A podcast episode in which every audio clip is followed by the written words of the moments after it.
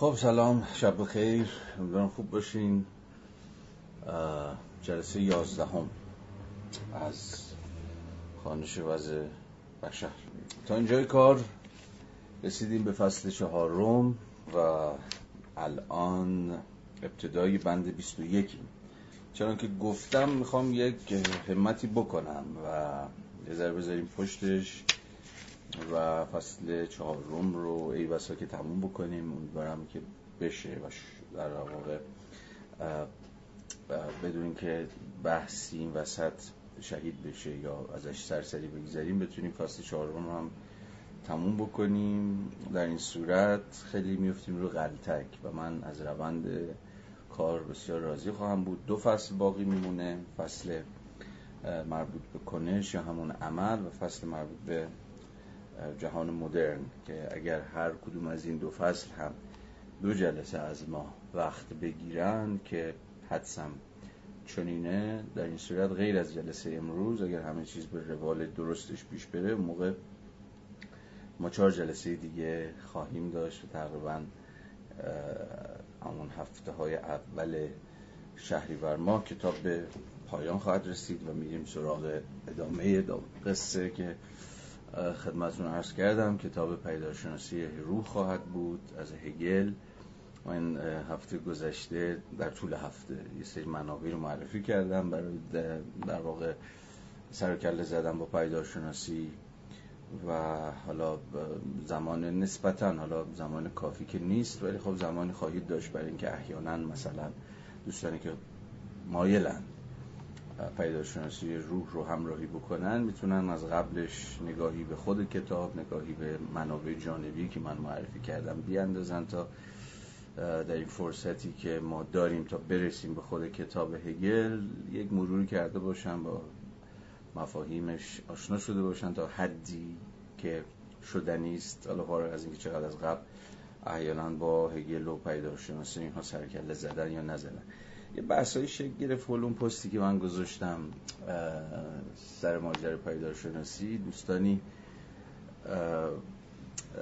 حرفشون این بود که مثلا توی که حوزه کاری فلسفه نیست و تخصصی در فلسفه نداری خب به چه جرأتی و به چه اصراری می‌خوای متون فلسفی رو بخونی؟ یا دوستان دیگری برای این نظر بودن که اصلا شروع از پیداشناسی روح در هگل اصلا شروع غلطی است. مثلا با رفت عقبتر مثلا از سنجش خدنا و کانت شروع کرد. یا اگه دوستی دیگر هم پیدا می‌شد و میگفتش که از سنجش خدنا به کانت هم نباید شروع کرد مثلا باید از چه می‌دونم جستار در فاهمه بشری جان لاک شروع کرد من خیلی تعجب نمی کردم یا اگه باز یکی دیگه پیدا می‌شد و میگفتش که نه باید از مثلا تعملات دکارت شروع کرد بازم احتمالا حرف پربیراهی نمی‌زد. به حال می‌خوام بگم که بحث های بسیاری در گرفت که نظر من همه اون بحث ها مشروعه. من چیزی نمی‌خوام بکنم. این بحث ها رو در واقع نادیده نمی‌خوام بگیرم. گرچه وارد گفتگو با دوستان در کامنت هم نشدم فقط خواستم الان بگم که حواسم به نقد هایی که هست. اصلا سر اصل قضیه سر اصل صلاحیت من. من فکر کنم این سوال سوال جدیه نمیشه ازش گذشت. سوال اینه که من آیا صلاحیت خوندن این متن رو دارم یا ندارم؟ خب طبعا خودم نمی‌تونم پاسخی براش داشته باشم. فکر می‌کنم فقط حین خواندنه که معلوم میشه من آیا واجد این صلاحیت هستم یا نیستم. و از اون بالاتر در یک گفتگوی انتقادی معلوم میشه که به حال نمی‌دونم کی و چگونه دست بده. به حال می‌خوام بگم که این نکات مطرح شده و دوستان دیگری هم ممکنه به این نکات فکر کرده باشن. گفتم که اینجا یه بار دیگه مرور بکنم. من بخشی از این نکات رو و نه صلاحیت داشتن یا نداشتن و بله من فلسفه نخوندم. هر چیزی که در قلم روی فلسفه است رو یه جورایی خودخانی کردم و خود آموزی کردم خب حوزه کاری من همیشه جامعه شناسی بوده.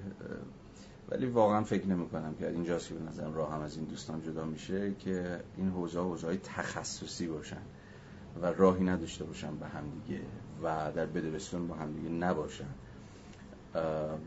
جامعه شناسی رو فقط باید به جامعه شناسان واگذار کرد فلسفه رو فقط به فلاسفه باید واگذار کرد اقتصاد فقط باید به اقتصاددان ها واگذار کرد. این مرزکشی های بین رشته ای که یک دره های عبور ناپذیری تصویر می‌کنن که گوی بین رشته ها وجود داره و رشته میدان خودشو داره متخصصین و کارشناسان خودشون و اگر شما اون صلاحیت رسمی و فرمال اون حوزه نداشته باشید بنابراین حق سخن گفتن یا حق خوندن یا چه می‌دونم هر چیزی شبیه این رو ندارید این چیزی نیست که تو کت من بره. من با این قضیه همیشه سعی کردم که تا جایی که زورم می‌رسه و می‌تونم ارزم به حضور شما که مخالفت بکنم. حالا این رو بعدا بهش خواهیم رسید. ولی سر سوال هایی مثل این سوال که چرا پیداشناسی روح آیا اصلا نقطه عظیمت درستیه نقطه آغازی درستیه یا نیست یا چیزهای شبیه به این من ترجیح میدم که وقتی که وقتش رسید و خواستیم شروع کنیم در اون همون جلسه اول البته به تفصیل فهم خودم رو بگم که داستان از چه قراره و چجوری اصلا باید این داستان رو فهم کرد. یعنی خود مسئله نقطه آغاز. چون این سوالیه که شاید خیلی از ماها باهاش در طول زندگیمون بارها مواجه شدیم دیگه. از کجا شروع بکنم؟ کسی که می‌خواد بیاد تو جامعه شناسی این سوالو می‌پرسه. کسی می‌خواد بیاد تو, فلسفه احتمالاً این سوالو می‌پرسه. از کجا آغاز بکنم؟ و این سوال سوال بیراهی نیست.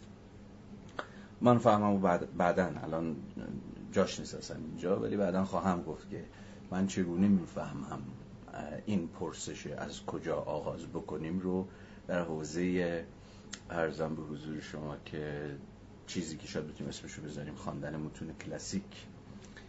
حالا این رو من مکول می‌کنم به بعد.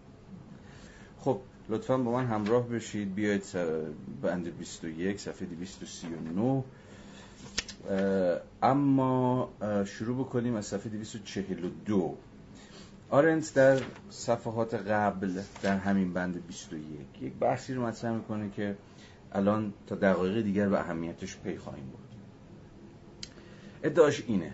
من خیلی خلاصه می‌کنم چون حاشیه زیاد میره آرنت و لب لباب نکته ای رو خواهم گفت که در بند 21 تا ابتدای اینجایی که الان خواهیم خوند مد نظر آرنت آرنت ادعاش اینه. فایده گرایی یعنی این یوتیلیتاریانیزم فلسفه انسان سازنده است. دوباره لطفا ریلود بکنید همه مفاهیمی که هفته پیش داشتیم باشون کار می‌کردیم و به اون مفاهیم سر و کله می‌زدیم رو دوباره به خاطر بیارید.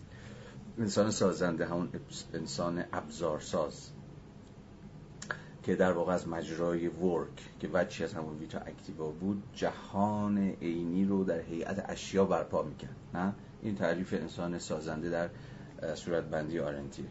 ادعای این بابا اینه که فلسفه یا بنیان نظری این انسان سازنده به ویژه در عصر مدرن به این سوی از قرن 17 هم به این بر که ملازمه با پیدا شدن سرکله سرمایه داری فایده گراییه یعنی چی؟ یا در واقع آرنت اینجا فایده گرایی رو به چه معنایی داره به کار می‌بره؟ خیلی ساده و خیلی دم دستی.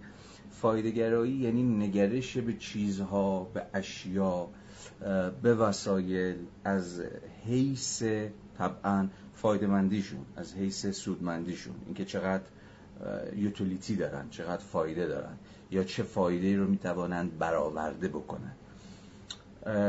این ادعا داشته باشید که فلسفه انسان سازنده فایده گرایی است. یا به تعبیر دیگه انسان سازنده به, به جهان به همه وجوه جهان به هر آن چیزی که در جهان هست. بازم جهان به معنای آرنتی کلمش از چشم فایده گرایانه می نگرد یا از چشم اینکه چقدر این چیزها می توانند فایده محصلی و مشخصی افاده بکنند. خب؟ ارزم به حضور شما که همینو داشته باشید. بیشتر از این نمی‌خوام بستش بدم چون که وارد خود متنی که بشیم.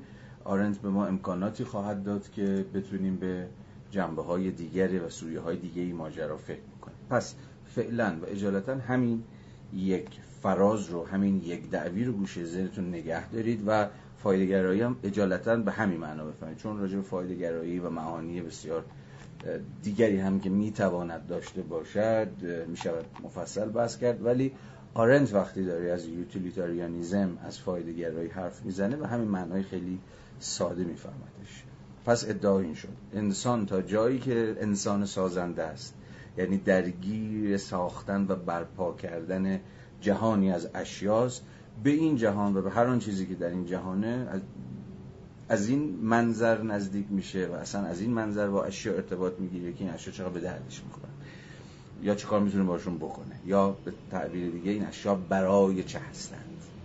نه؟ و به این اعتبار فایدهشون چیه؟ خب اینو داشته باشید. حالا بریم وارد متن میشیم. صفحه 242 لطفا از همون ابتدا. یگان راه برون رفت از تنگنای بی معنایی اینجوری بخونیم. یگانه راه برون رفت از تنگنای بیمعنایی در هر فلسفه‌ای که مطلقا فایده گرایانه است. اینجا باز من باید وقفه ایجاد بکنم و یه توضیح راجع به این کلمه بیمعنایی بدم. چرا میگه تنگنای بیمعنایی؟ در واقع منظورش اینه. باز به زبان ساده.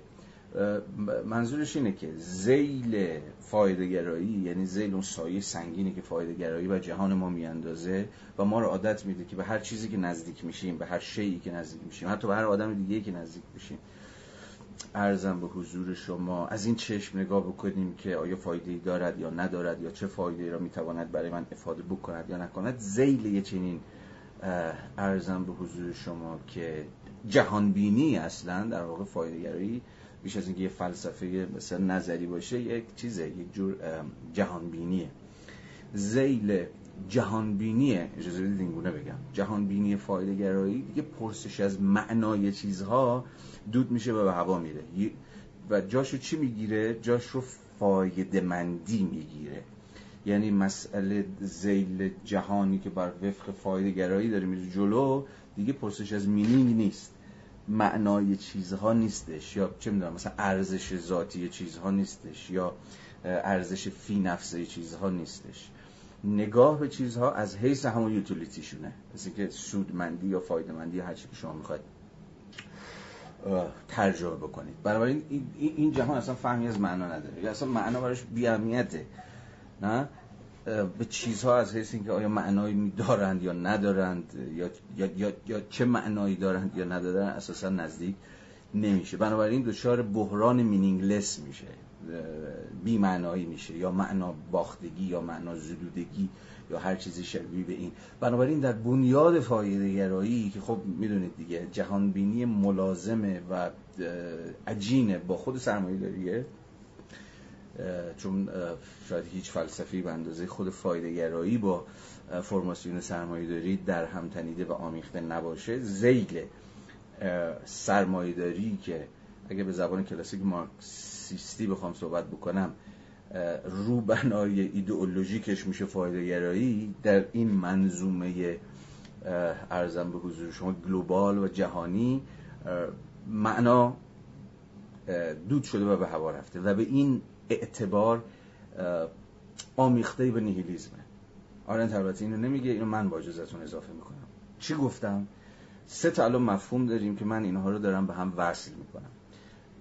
از یه طرف شما سرمایه داری دارید به عنوان یک فرم یا به عنوان یک سازمان اجتماعی کار و زندگی و غیره و غیره نه؟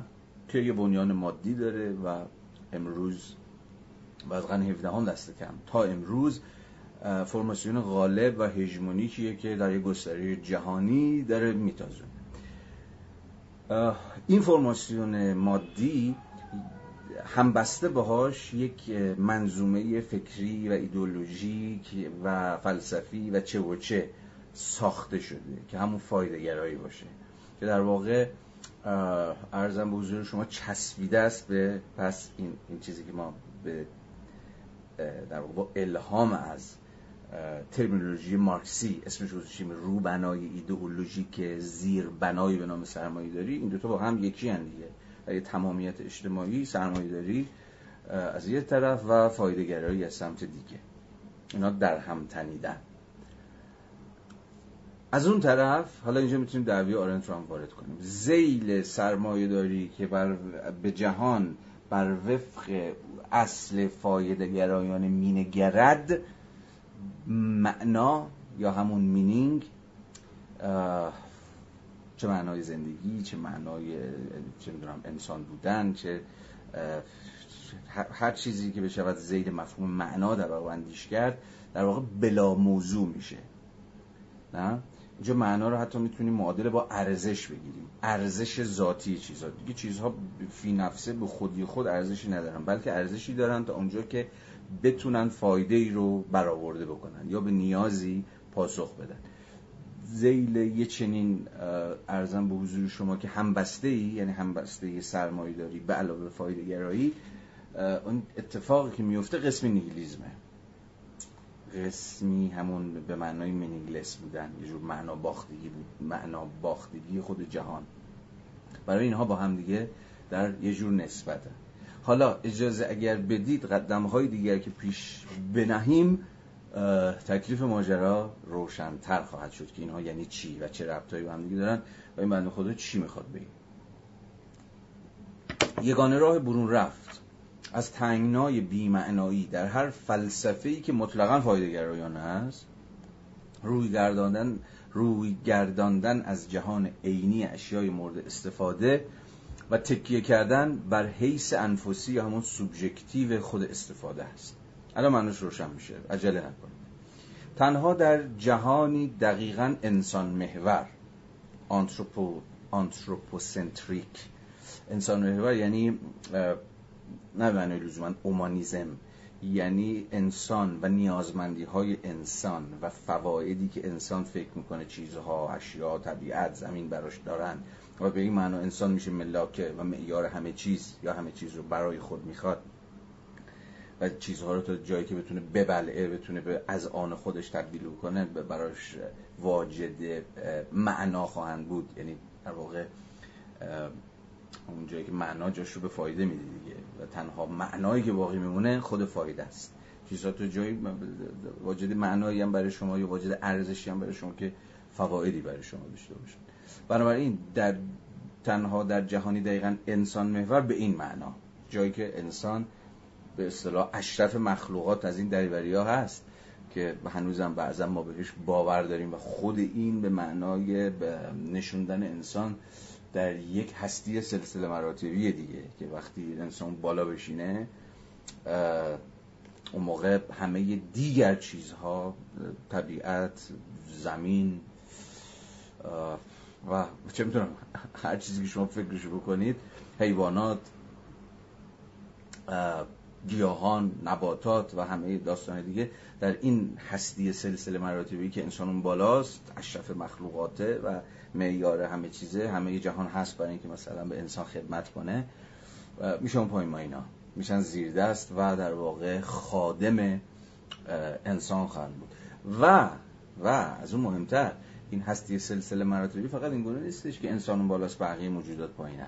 این هستی سلسله مراتبی در واقع شکاف یا فاصله ای که بین انسان و دیگر موجودات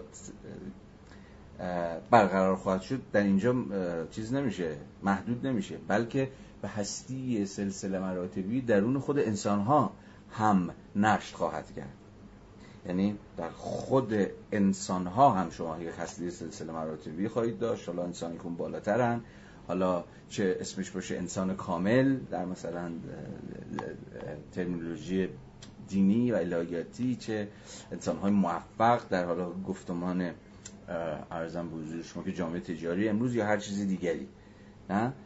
یعنی می‌خوام بگم که اساسا اون چیزی که حالا الان جاش نیست بعدا شد در یه فرصت دیگه بتونیم روش صحبت کنیم. گرچه جا به جا در همین کلاس هم من سعی کردم یه اشارتی رو داستان بکنم. چیزی که از حیث هستی انسان شناسی ما باید باش بجنگیم در بنیادها در بنیادهای متافیزیکی خود فهم سلسله مراتبی از خود جهان خود هستی در گام اول و دوم فهم سلسله مراتبی از جهان انسانیه و در واقع استوار کردن فهم متافیزیکیمون از چه هستی چه انسان بر وفق قسمی برابری بر وفق قسمی هم ارزی. فقط از دل این هستی انسان شناسیه که به نظرم چیزی چون یک زندگی عادلانه مبتنی بر در واقع انسانهای آزاد و برابر می‌تونه از توش در بیاد. حالا اینو بذاریم کنار. ولی دست کم در اینجا بحث ما و بحث آرنت ناظر بر چیه؟ ناظر بر یک جور کیهانشناسیه یا جهانشناسیه که انسان بالاشه. و کل جهان بر محوری انسان مرکز بینانه استوار شده. خب حالا و به این اعتبار همه روی کرده چنین انسانی هم که اون بالاست و فرادست همه موجوداته نگرشی فایده گرایان است. یعنی همه چیز رو تا جایی که بتونه جذب بکنه بتونه حذف بکنه بتونه ببلعه بتونه گاز بزنه بتونه به یه زخمی برای زندگی خودش بزنه هست که معنادار میشه. خب دیگه فکر روشنه دیگه. تنها در جهانی دقیقا انسان محور که در آن استفاده کننده یعنی خود انسان قایت قصوایی می شود که زنجیره بی انتهای قایات و وسایل را به پایان میرساند فایده از حیث فایده بودنش شعن و منزلت معنادار بودن پیدا می کند که دقیقی پیش اشاره کردم دیگه. یعنی تنها چیزی که معنا داره و به زندگی ما در یک جهانی در, در, در جهان انسان محورانه ای که بر وفق در واقع ایدولوژی فایده گرایی داره میچرخه و داره پیش میره تنها چیزی که معنا داره خود فایده مندیه در واقع فایده مندی و معنادار بودن یکی و همان میشن با هم دیگه. کار بیفایده و به ویژه فایده ای که باید بتونه خودش رو به زبان دیگه این روزها خودش بتونه به زبان پول ترجمه بکنه یا خودش رو در زبان پول متجلی بکنه هر آن فعالیتی که هفته پیش بحثا رو به خاطر بیارید هر فعالیتی که نتونه به این زبان به زبان پول و به با بالاتر به زبان فایده مندی ترجمه بشه یعنی یک جور یوزلس باشه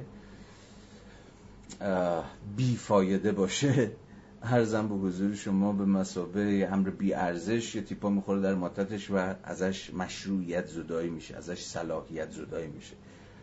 پس هفته قبل دیگه. هر فعالیتی که شما نتونید باش پول در بیارید یا ارزم به حضور شما نتونه در روند زیستی و روند حیاتمندانه شما نقش ایفا بکنه یعنی نتونه به تامین معاشتون کمک بکنه و یک جورایی بدونه و فارغ از اون سایه سنگین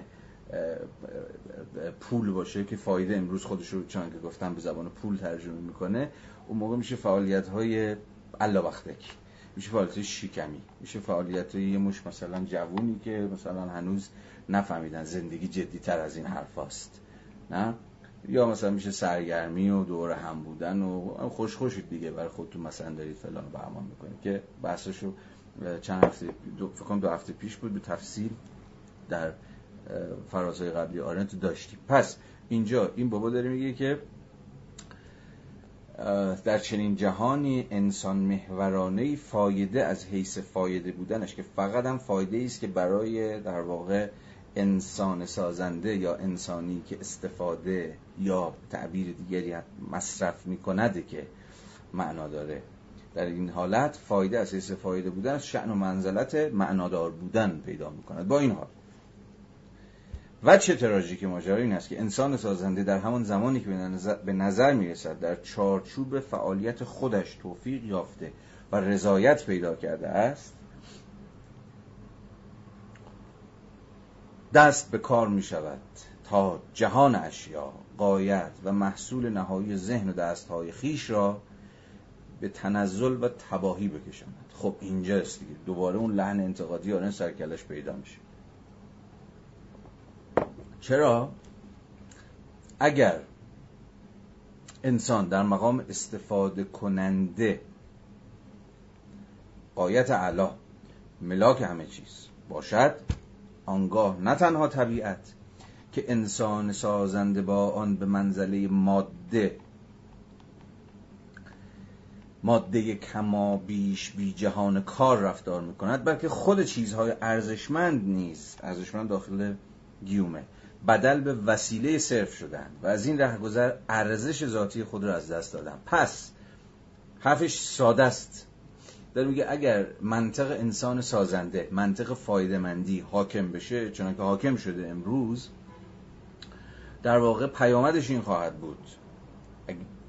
به زبان دیگه. اگر انسان به قایت اعلا تبدیل بشه این همه چیز برای انسان و از برای او تعریف بشه و او به قایت اعلا تبدیل بشه به ملاک همه چیز تبدیل بشه. یا بالاتر چی گفته؟ به قایت قصوا تبدیل بشه. در این صورت و اینم حواستون باشه این انسان انسان سازنده است که باز به خاطرتون بیاد. اصلا مواجهش با جهان با طبیعت با زمین با دیگر انسان ها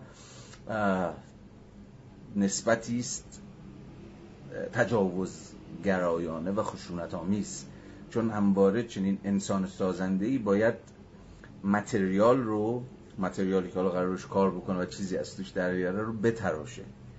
به هیئت خودش در بیاره به کسوت خودش در بیاره به اندازه خودش در بیاره. و به این اعتبار انسان سازنده نمی‌تونه که تجاوزگر نباشه نمی‌تونه اهل تعدی نباشه.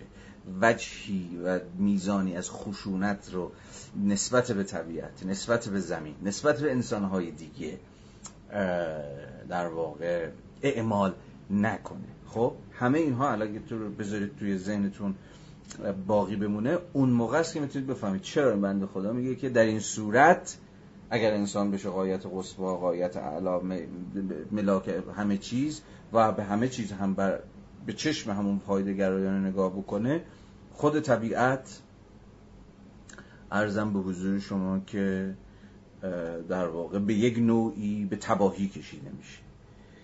و همه چیزهای ارزشمند که تا قبل از این نگاه فایده گرایانه شاید ارزشمند بودن یا یک ارزش فی نفسه داشتن یا ارزم به حضور شما اینجا میگه ارزش ذاتی داشتن دیگه نه واجد ارزش ذاتی یا نه قایت فی نفسه نه هیچ چیزی شبیه بلکه میشن وسیله صرف.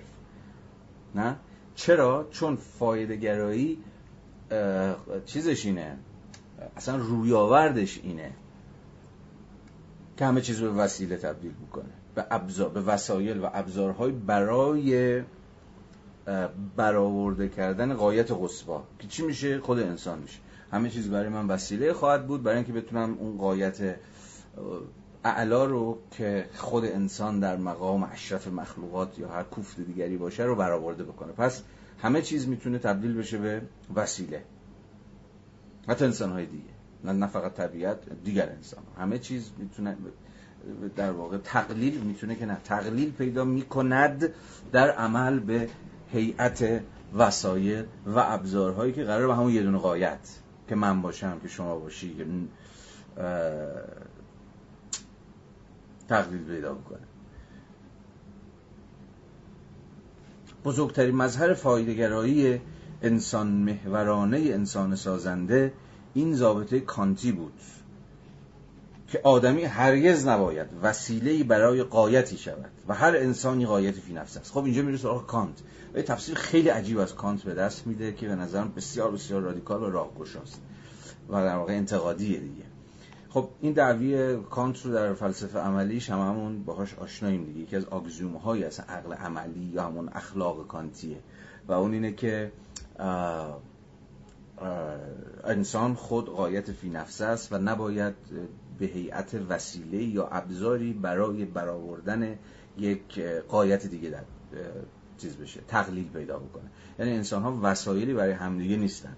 ابزارهایی نیستن که مثلا ما به اتکای اونها یه قایت دیگر رو برآورده بکنیم. آدم های دیگر رو پله بکنیم یا نردبون بکنیم ازشون بریم بالا تا مثلا بتونیم به هدف خودمون برسیم. هر انسانی فی نفسه به واسطه اینکه واجد قسمی کرامته واجد قسمی ارزم به حضور شما که اصلا کمال پذیریه و حالا غیر و غیره که داستان مفصلی داره میشه قایت فی نفسه. پس تنها موجود بشری نه موجود بشری نه. تنها موجودی که تنها چیزی که در جهان قایت فی نفسه از خود انسانه. پس معناش چیه؟ معناش اینه که دیگر چیزها می‌توانن به هیئت وسایل بهشون نگریسته بشه یعنی کانت با این اصل اخلاقیش که ظاهرا یک اصل اخلاقی به قایت اومانیستیه و حتی از دلش میشه مثلا یه جور نقد سرمایه‌داری هم در آورد کما اینکه خیلی در آوردن که بازی بس مفصلی داره مثلا مارکسیست کانتی که به ویژه تو شاخه مارکسیست اتریشی میشه سر و کله‌شون رو پیدا کرد. یکی از تزهاش این بود که در واقع کاپیتال رو باید در کنار سنجش خردناب و نقد عقل عملی کانت خوند. یا به زبان دیگری در عقل عملی کانتی یا در اخلاق کانتی بر وفق همین آگزیوم انسان قایت فی نفسه است یه جور نقد رادیکال سرمایه‌داری رو پیدا می‌کردن. چرا؟ چون در سرمایه‌داری انسان‌های دیگه به انسان به مسابقه قایت فی نفسه نگریسته نمیشه بلکه انسان‌ها بر حسب اختلاف طبقاتی که بین صاحبان سرمایه و صاحبان کار وجود داره به واسطه یه چنین شکافی یه چنین دوگانگی فرادستی و فرودستی به این اعتبار در واقع همون نظام سیاسی و اقتصادی و اجتماعیه که حرف کانتو به پشیزی هم نگرفته تا جایی که لازمه انسانهای دیگر رو به وسایلی و به ابزارهایی برای برآوردن قایت‌های انسانهای دیگه تبدیل می‌کنه. ابایی هم ازش نداره. دیگران کار می‌کنن تا من مثلا برم بالا. آه. و داستان که خودتون بهتر از این می‌دونید. بنابراین در خیلی از چپ ها و مشخصا مارکسیست ها بنابراین در این در فهوای این اخلاق کانتی جو نقد سرمایه داری پیدا کردن. و حالا شرح و بستم پیدا کرده به ویژه در نیمه اول قرن بیستم. زیل شاخه مارکسیست های کانتی که البته ما خیلی کم میشناسیمشون و در سالهای اخیر هم خیلی حرف آنچنانی مثلا ازشون نشدیم بیشتر زیل مارکسیسم لینیزم و مارکسیسم هگلی و اینا گم و گور شده این شاخه مارکسیسم کانتی. حالا کاری ندارم باهاش اگر بعدا حالا علاقه من بودید می‌تونم بیشتر راجعش حرف بزنم یا احیانا راهنمایی کنم که سراغ چه قصه برید. اینا گفتم تا بگم که حالا آرنتی پیدا میشه که در این اصل اخلاقی خیلی ظاهرا اومانیستی کانتی یک مبنای فایدهگرایانه می‌بینه. یعنی چی؟ یعنی میگه که این بابا این کانت این حرف زد خیلی حرفش قشنگه حرفش خیلی خوبه اوکی دمش گرم. اما یه معنای زمینی داره و معنای زمینیش اینه که تنها قایت خود انسان بقیه جهان وسیله است. وسیله است برای همون انسانی که قایت فی نفسه است که میرون بالا میشینه و اون موقع طبیعت زمین حیوانات و چیزهای دیگه می‌تونن براش حکم وسیله برای این قایت حکم وسیله رو پیدا بکنن. ادامه. بزرگترین مظهر فایدهگرایی انسان محورانه انسان سازنده این ضابطه کانتی بوده است. که آدمی هرگز نباید وسیله برای قایتی شود و هر انسانی قایت فی نفسه است.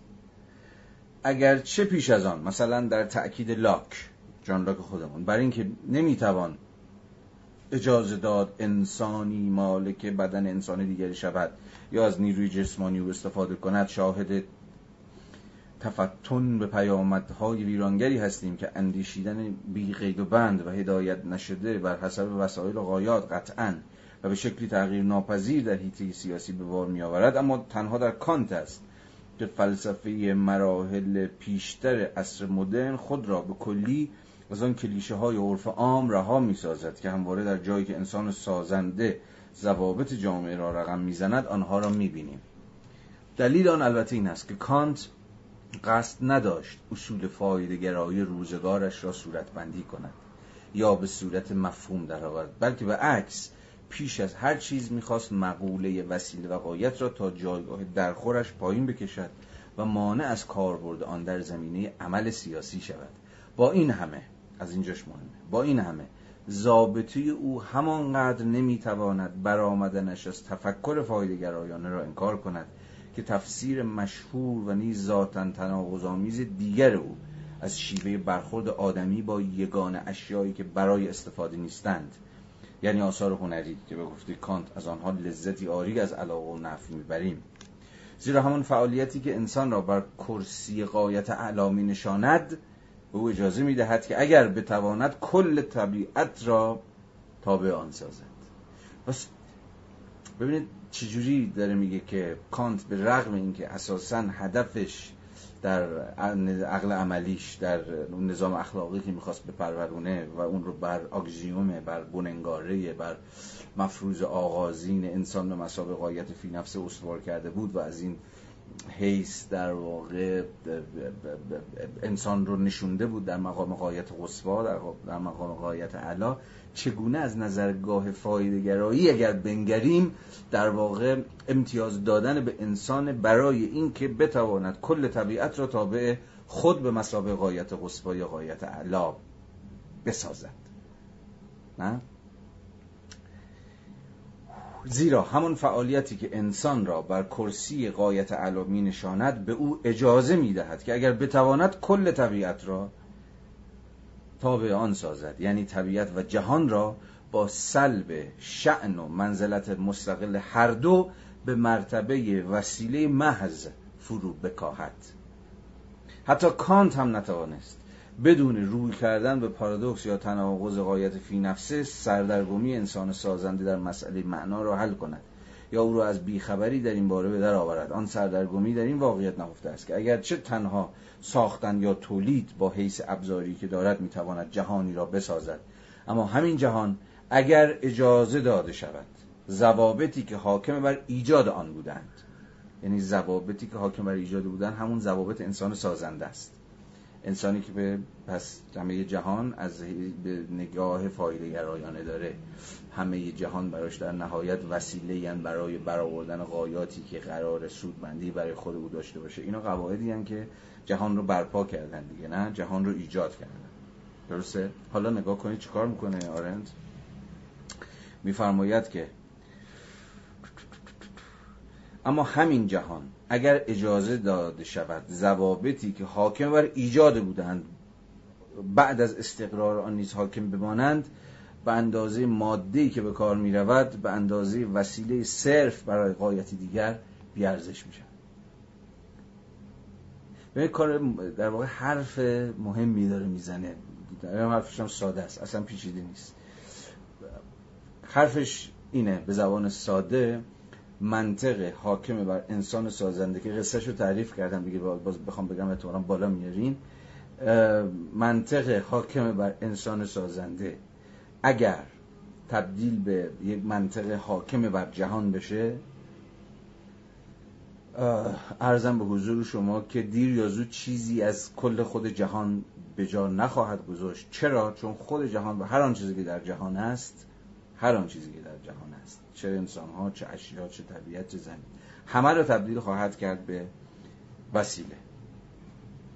در این صورت دیگه هیچ چیزی به مسابه قایت فی نفسه یا ارزش ذاتی یا هر چیز دیگه شبیه این باقی نمیمونه و همه چیز رو می‌توان استفاده کرد یا به مصرف رسون برای اینکه خود انسان در مقام غایت بتونه حالش رو ببره.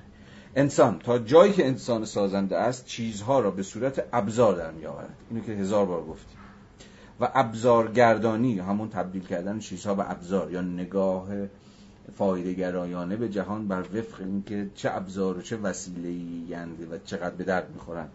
instrumentalization انسان تا جایی که انسان سازنده است چیزها رو به صورت ابزار در می آورد و instrumentalization تبدیل کردن چیزها به ابزار یا ابزارگردانی او دال بر تنزل هر چیزی به سطح وسیله و از دست رفتن ارزش ذاتی و مستقل آن است. دیگه روشنتر از این بنده خدا نمی‌تونست حرف بزنه. به نحوی که سرانجام نه فقط اشیایی که ساخته یا تولید می‌شوند بلکه علاوه بر آن کل زمین و همه نیروهای طبیعت که بیگمان بدون کمک او به وجود آمدند و وجود مستقل از جهان بشری دارند ارزش خود را از کف می‌دهند زیرا نمودار شیگردانی ناشی از کار نیستند.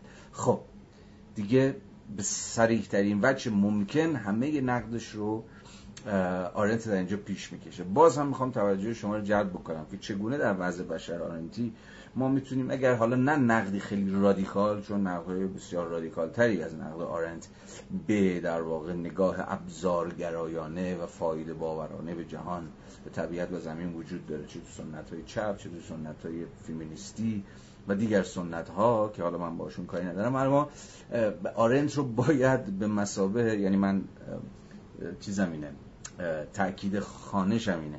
که آرنت باید در هیئت یک متفکر ضد ابزارگرایی ضد مصرف زدگی و ضد فایدهگرایی بالا کشید. یعنی کسی که حرفهای جدی برای اتفاقا همین وضعیت متأخر ما داره. وضعیتی که در واقع جهان در خطر مصرف شدنه.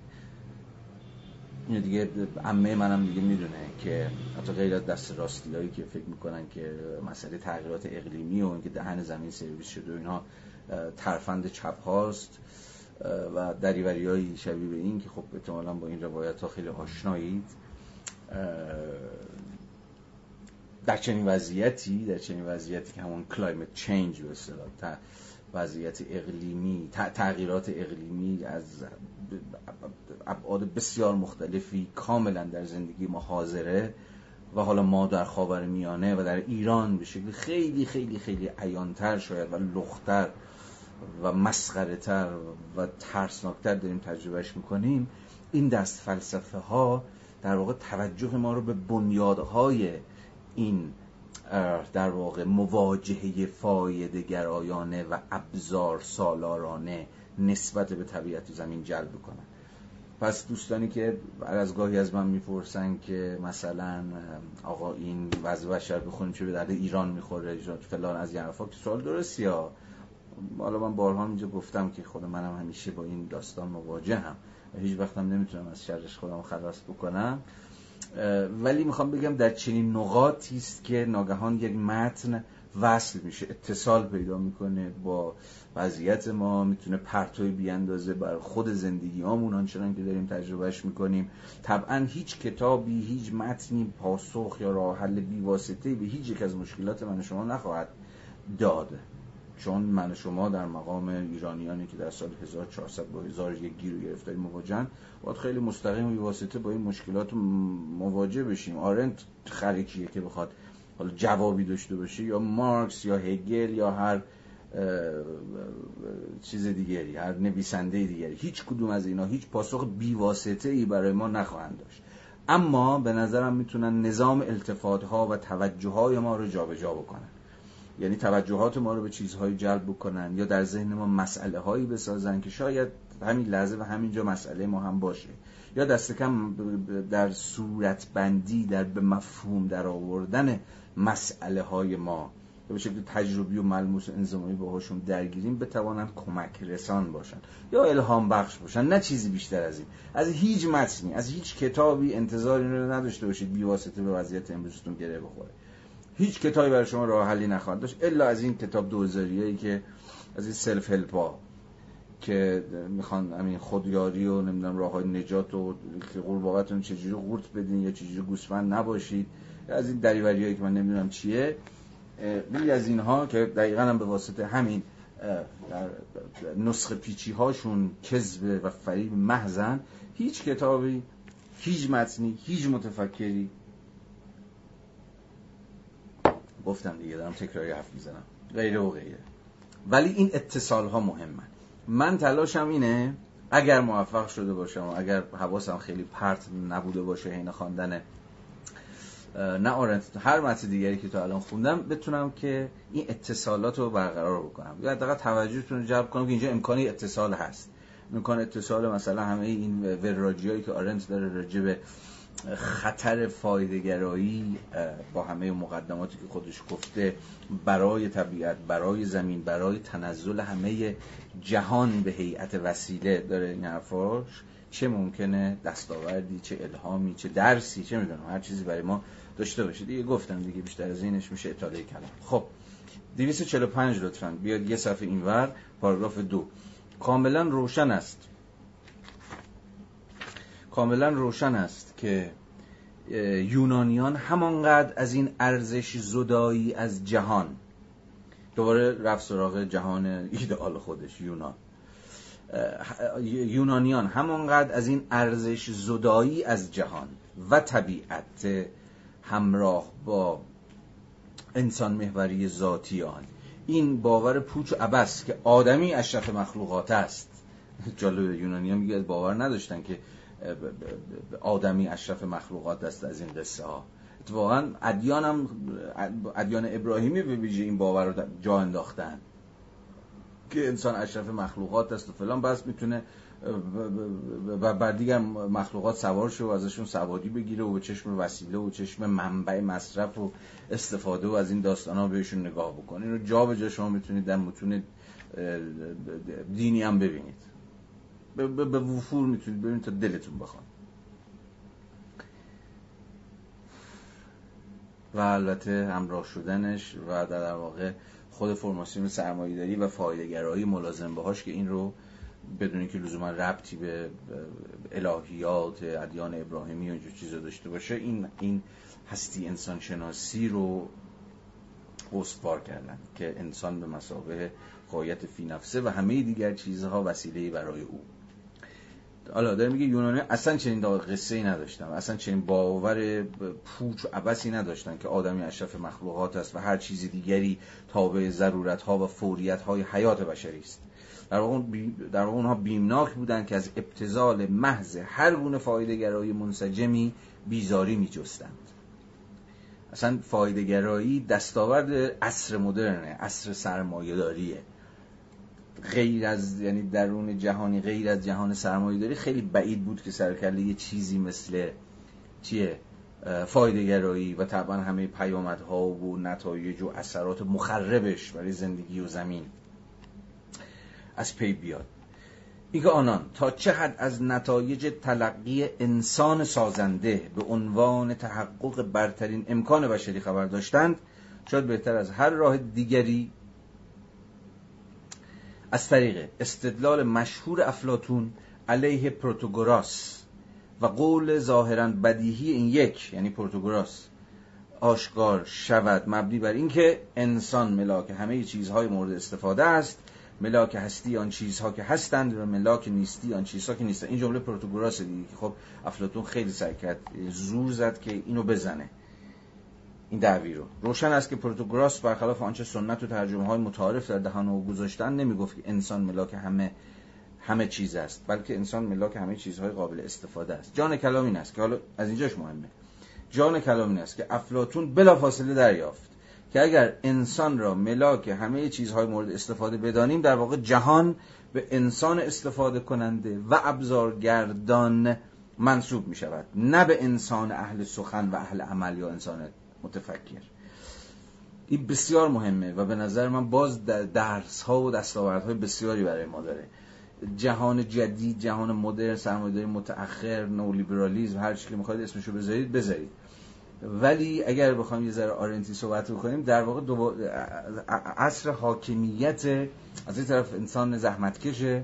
و تقلیل همه زندگی به زحمتی برای امرار معاش بقای بعضا صرف بدون صورتهای عالی انسانی تر و غیره و غیره. و از یه طرف دیگه از حاکمیت انسانهای سازنده انسانهایی که به همه زمین و زمان و طبیعت و دیگر کرات دیگه هم الان به چشم منبعی برای استفاده و مصرف و چیزهای دیگه شبیه این مینگرند.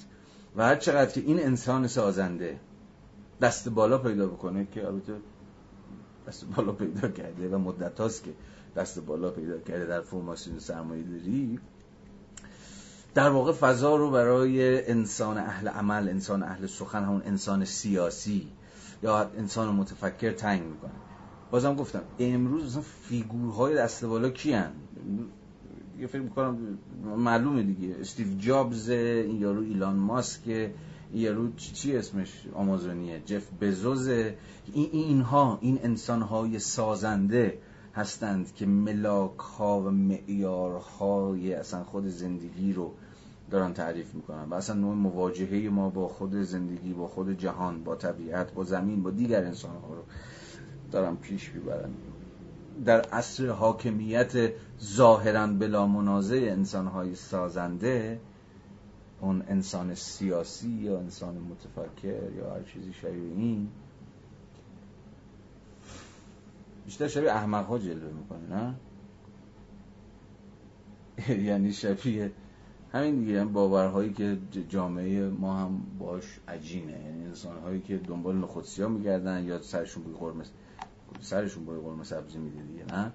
یا دارن آب در هاون می‌کنن میخوبند دنیا داره به کجا می‌رسه طرف داره میره مریخ بعد مثلا یه عده اینجا وایسادن مثلا باز مثال خود دارن آرنت می‌کنن یا مثلا دارن از این حرف می‌زنن که اینجا طبیعت مثلا فلان بشه و همان بشه. این کارخونه رو اینجا بسازی طبیعت دهنش سرویس میشه.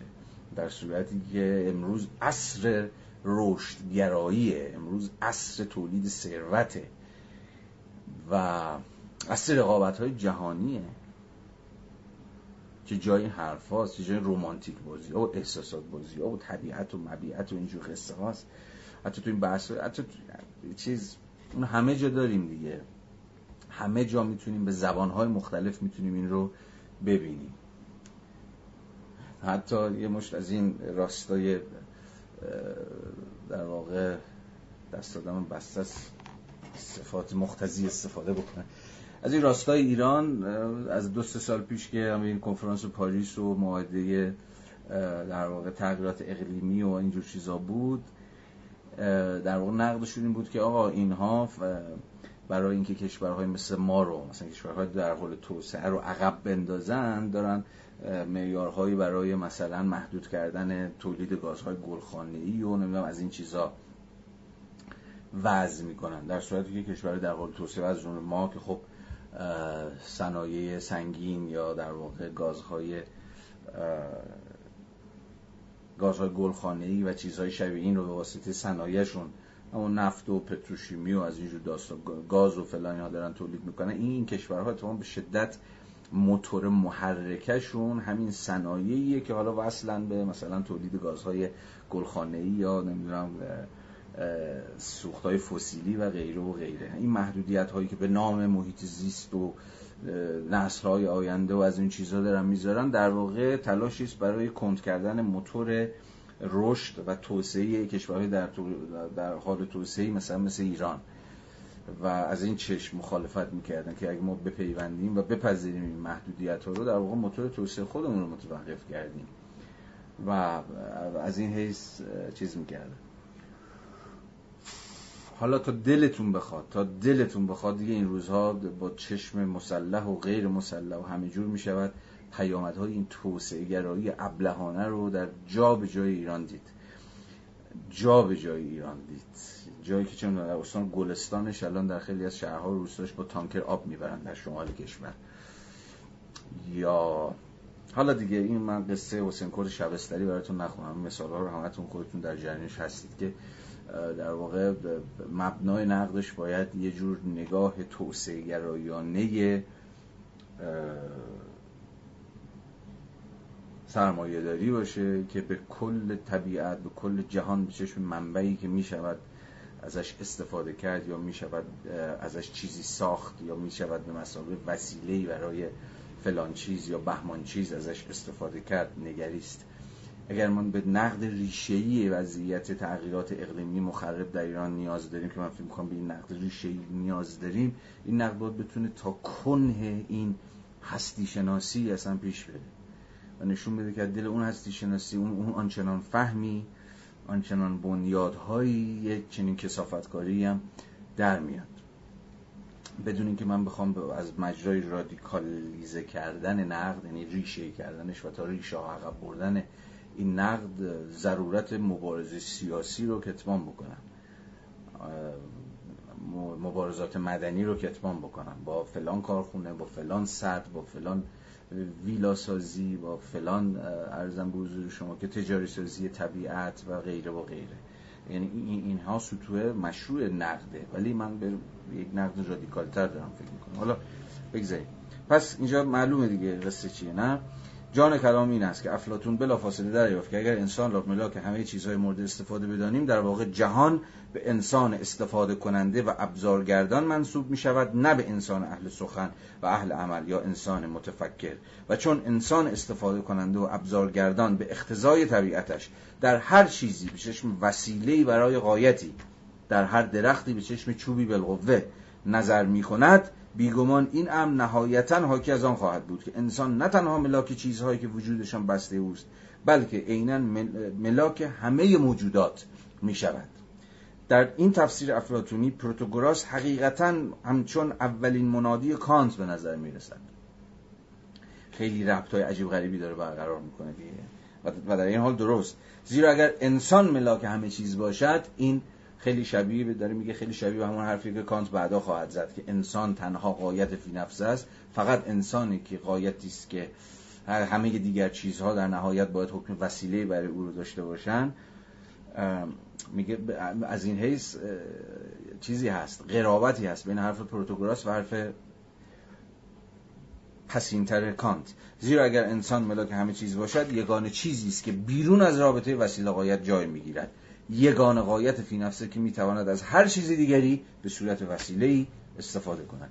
افلاتون به خوبی می‌دانست که امکانات تولید اشیایی که مورد استفاده قرار می‌گیرند و رفتار کردن با همه چیز طبیعت به صورت اشیایی که بالقوه مورد استفاده اند همانقدر حد و مرزی نمی‌شناسد که خواستا و استعدادهای آدمیان بی حد و حصر است. پس داستان ما اینه که این نگاه فایده گرایانه انسان سازنده که به همه جهان در هیئت اشیایی می نگرد که می توانند وسیله باشند ابزاری باشند برای مورد استفاده قرار گرفتن فاقد هیچ حد و مرزیه. همه چیز رو نگاه فایده گرایانه انسان سازنده اگر حاکم بشه اگر جا برای انسان اهل سخن انسان اهل عمل انسان سیاسی که بر وفق قایات دیگری و ارزش های دیگری به جهان مینگره. تنگ بکنن که تنگ کردن در اون صورت همه چیز و همه چیز و همه چیز. حتی باز میگم خود انسان های دیگه به هیئت وسیله در میان. اگر بگذاریم زوابط این جمله طلایی است.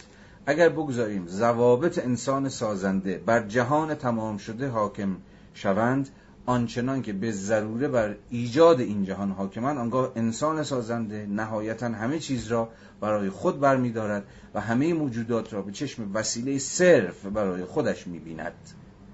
او درباره هر چیزی چنان داوری خواهد کرد که گویی به دسته خرمتا یعنی اشیای مورد استفاده. حالا یونانی بودی یا من چیزی خوندم درست قدرش نمی‌دونم. ولی به معنای اشیای مورد استفاده تعلق دارد. به گونه ای که اگر بخواهیم از مثال خود افلاتون استفاده کنیم باد دیگر نه به اعتبار خودش به عنوان نیروی طبیعی بلکه صرفا بر وفق نیاز انسان به گرما و تراوت درک خواهد شد. و این هم البته به آن معناست که باد در مقام داده عینی از دایره تجربه بشری بیرون گذاشته شده است. به دلیل همین نتایج است افلاتون آنجا که در اواخر عمر بار دیگر در رساله قوانین سخن پروتوگوراس را نقل می کند با ضابطه کمابیش تناقض آمیز چنین پاسخ می‌دهد. نه انسان که به جهت خواسته ها و استعدادهایش می‌خواهد از هر چیزی استفاده کند و بنابراین نهایتا کارش به آنجا می‌کشد که ارزش ذاتی هر چیزی را از آن سلب می کند باری. نه انسان بلکه خدا میلاک حتی چیزهای صرفا مورد استفاده است. حالا کاری به راه حل افلاتون ندارم که انسان برداشت خدا رو گذاشت. ولی بنیاد نقد آرنتی الان به جهان مدرن ارزم به حضور شما که فایده گرایانه که در واقع نام دیگری است برای خود همین سرمایه داری متأخر باید تا اینجا دیگه برای همه ما به حد کفایت روشن شده باشه. خب. خب بریم بند 22 بازار مبادله. یهو آرنت بحث رو میکشونه به سطح دیگری سطح بازار مبادله. شاید بتونید حدس بزنید که یهو بعد از این داستان ها چرا, چرا پای بازار مبادله رو می‌کشه وسط در نسبت با اشیا. خب به این دلیل ساده که تا الان وقتی ما صحبت ناظر به چیز بود اشیای مورد استفاده بود به عنوان مقبم جهان خب این اشیا کجا میشه این اشیا رو پیدا کرد؟ این اشیا کجا سر کلشون پیدا میشه؟ کجا وارد عرصه رویت پذیری میشن؟ در بازار. بنابراین قلم روه به ویژه حالا در عصر مدرن قرن قرن 17 به این سو یا در جهان سرمایه داری اشیا سر کلشون پیدا میشه. به واسطه وجود یک عرصه عمومی که اسمش بازاره. حالا ببینیم که بحث رو آرن چجوری پیش می‌بره. صفحه 246 از همون ابتدای بند 22 بازار مبادله. زمانی مارکس. در یکی از آن اظهار نظرهای زمینی بسیاری که گواه شم تاریخی ممتاز او هستند چنین گفت که تعریف بنجامین فرانکلین یه بابایی بود یه آمریکایی قرن 19 همی که خب به حال بسیار در قوام و شکلگیری اون چیزی که شاید بتونیم امروز اسمش رو فرهنگ آمریکایی بذاریم به حال نقشی کرد. چنین گفت که تعریف بنجامین فرانکلین از انسان مبنی بر اینکه او موجودی ابزار ساز است همانقدر مشخصه یانکی بودن یانکی, بود. یانکی یعنی امریکایی دیگه. یعنی مشخصه اصل جدید. یعنی رو آمریکایی بودن و با اصر جدید و همین جهان سرمایه دارین اینا یکی گرفت. انسان به مسابه موجود ابزارساز. میگه همانقدر این تعریف مشخصه یانکی بودن. یعنی مشخصه اصر جدید است که تعریف انسان به صورت حیوانی سیاسی معرف اصر باستان بود. پس حیوان انسان مسابه حیوان سیاسی میشه معرف اصلا شعن و منزلت انسان در عصر باستان و به ویژه حالا دولت شهرهای یونانی و جمهوری رومی و غیره و غیره و انسان به مسابقه موجود ابزارساز با همه معلفه هایی که ما باش برای تا اینجا برشمردیم میشه معرف خود انسان در عصر مدرن یا در جامعه سرمایه‌داری قرن 17 به بعد. درستی این گفته مارکس. در این واقعیت نهفته است که عصر مدرن همانقدر مصمم بود که انسان سیاسی یعنی انسانی را که عمل می‌کند و سخن می‌گوید از هیته عمومی بیرون کند. و این یکی از مهمترین دستاوردهای یا اجازه بدید بگم که یکی از مهمترین دعاوی آرنتی در کتاب وضع و شهر که از قرن 17 به بعد اتفاقا هی بر چقدر جلوتر اومدیم فضا برای انسان سیاسی تنگتر و تنگتر شده. چون انسان سیاسی فقط بر وفق, بر وفق سخن و عمله که در جهان هست یعنی اصلا مقوماتش و معلفه های انسان سیاسی اینکه که می‌تواند سخن بگوید در حوزه عمومی راجع به موضوعات همگانی و می‌تواند و می‌تواند و می‌خواهد بر وفقش عمل بکنه. و این دقیقا از عصر مدرن به این سو هر چی که جلوتر آمدیم ارزش کمتری پیدا کرده. و کنش سیاسی شهروندان آزاد و برابر جای خودش رو بیشتر و بیشتر به یه جور فن حکمرانی داده.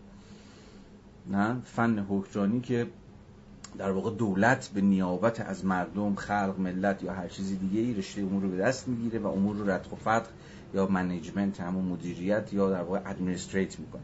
در واقع سیاست politics جای خودش رو داده به management سیاست جای خودش رو داده به مدیریت کردن امور. اونم به دست مثلا نهادهای سیاسی مثل دولت یا به اتکای سوژه هایی که سیاستمدارای حرفه‌ای شهروندان میشن حالا یا در هیئت حیوان زحمتکش ظاهر میشن یا در هیئت حیوانهای ابزارساز که به هر حال کمتر بیشتر در قلمرو خصوصی خودشون جا خوش کردن یا در واقع در بازار دنبال جایی برای خودشون میگردن در همون سازمان اجتماعی کار.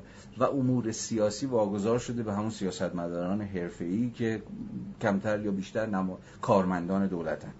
بنابراین سیاست تقلیل پیدا کرده به همون فن حکمرانی که دولت داره پیشش می‌بره. و دیگه کنش سیاسی که دست خود شهروندان برای اداره امورشون هست که در واقع معادل قسم خودگردانی جمهوری خواهان است دیگه شعن و منزلتی در عصر مدرن نداره. یا اینکه حداقل فضا براش تنگ شد. اینو داشته باشید. این یکی از دعاوی دوستمون آرنت درستی این گفته مارکس این واقعیت نفته است که اصل مدرن همانقدر مصمم بود انسان سیاسی یعنی انسانی را که عمل می‌کند و سخن می‌گوید از هیته عمومی بیرون کند که عصر باستان مصمم به بیرون کردن انسان سازنده بود. یادتونه دیگه که چقدر چه انسان تا جایی که درگیر لیبر تا, تا حتی تا جایی که درگیر صنعت و صناعت و ورکر و یونانیان اساسا از عرص از هیته عمومی بیرون می‌کردن. هیته عمومی براشون قلمرو انسان سیاسی بود. برای انسان سیاسی و کنش سیاسی و مداخله در امور عمومی و همگانی یونانیان بیشترین اهمیت رو قائل بودن و کمترین اهمیت رو برای لیبر و ورک. چون صرفا اموری مربوط به ادامه حیات بود. یا صرفا برپا کردن جهانی از اشیا بود که ارزش فی نفسه برای خودش نداشت. اون چیزی که ارزش فی نفسه ارزش فی نفسه داشت برای یونانیان باستان همون کنش معلفانه سیاسی بود برای برپا کردن خود حیات شهر. زندگی جمعی در حضور و با مشارکت دیگران. در هر دو مورد این ترد شکل قطعی پیدا نکرد. آنطور که ترد زحمت کشان و طبقات بیچیز تا زمان رهاییشان در قرن 19 هم صورتی قطعی داشت. عصر مدرن البته نیک می‌دانست که هیته سیاسی همواره تابع محض جامعه داخل گیومه نیست و لزومی هم ندارد که چنین باشد. تابع محض چیزی که هدف از آن حفظ جنبه مولد و اجتماعی طبیعت بشر از راه اداره دولتی امور است. آقا عصر مدرن در نهایت همه قافیه رو رغم همه اون در واقع گرایشی که در اون خود جامعه سرمایه‌داری وجود داشت انسان سیاسی رو بندازه بیرون و هیته سیاسی رو تابع جامعه بکنه جامعه به مسابه در واقع همون قلم رو اجتماعی که شاهد حضور انسانهای بهنجار شده ای که هر کدوم صرفا زندگی خصوصی خودشون رو گرفتن و چسبیدن و امور رو واگذار کردن به یه جور اداره دولتی امور میگه به رغم چنین گرایشی اما به تمام هیته خود سیاسی هم دود نشد و هوا نرفت. دست کم ما بره هایی رو یا دقایق و مومنت هایی رو در عصر مدرن به این سمت می‌شناسیم که دوباره اون سودای سیاسیه یا اون انسان سیاسی دوباره سرکلش پیدا شد و سعی کرد که در حوزه عمومی مشارکت بکنه و در واقع خود دولت رو بر بیاندازه و امور رو به دست بگیره. مثلا انقلاب فرانسه شاید که از این دقایق.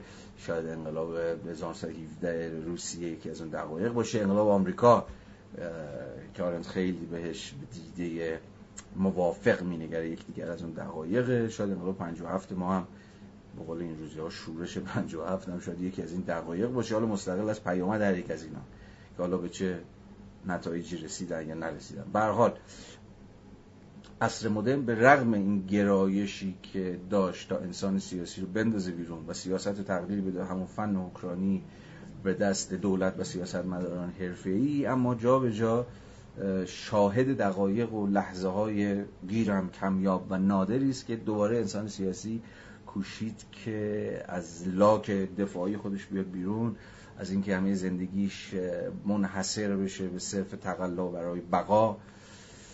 بتونه از این هیته بزنه بیرون و تجربه مشارکت در ساختن امر جمعی رو از سر بگذرونه.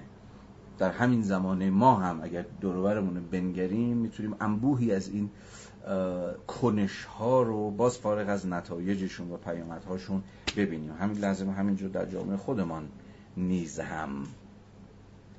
جامعه که ظاهرا همه از رشد یه جور فردگرایی که صرفا self-interest خودش رو می‌فهمه منفعت شخصی خودش رو می‌فهمه و از هر شکلی از مشارکت کردن در امور عمومی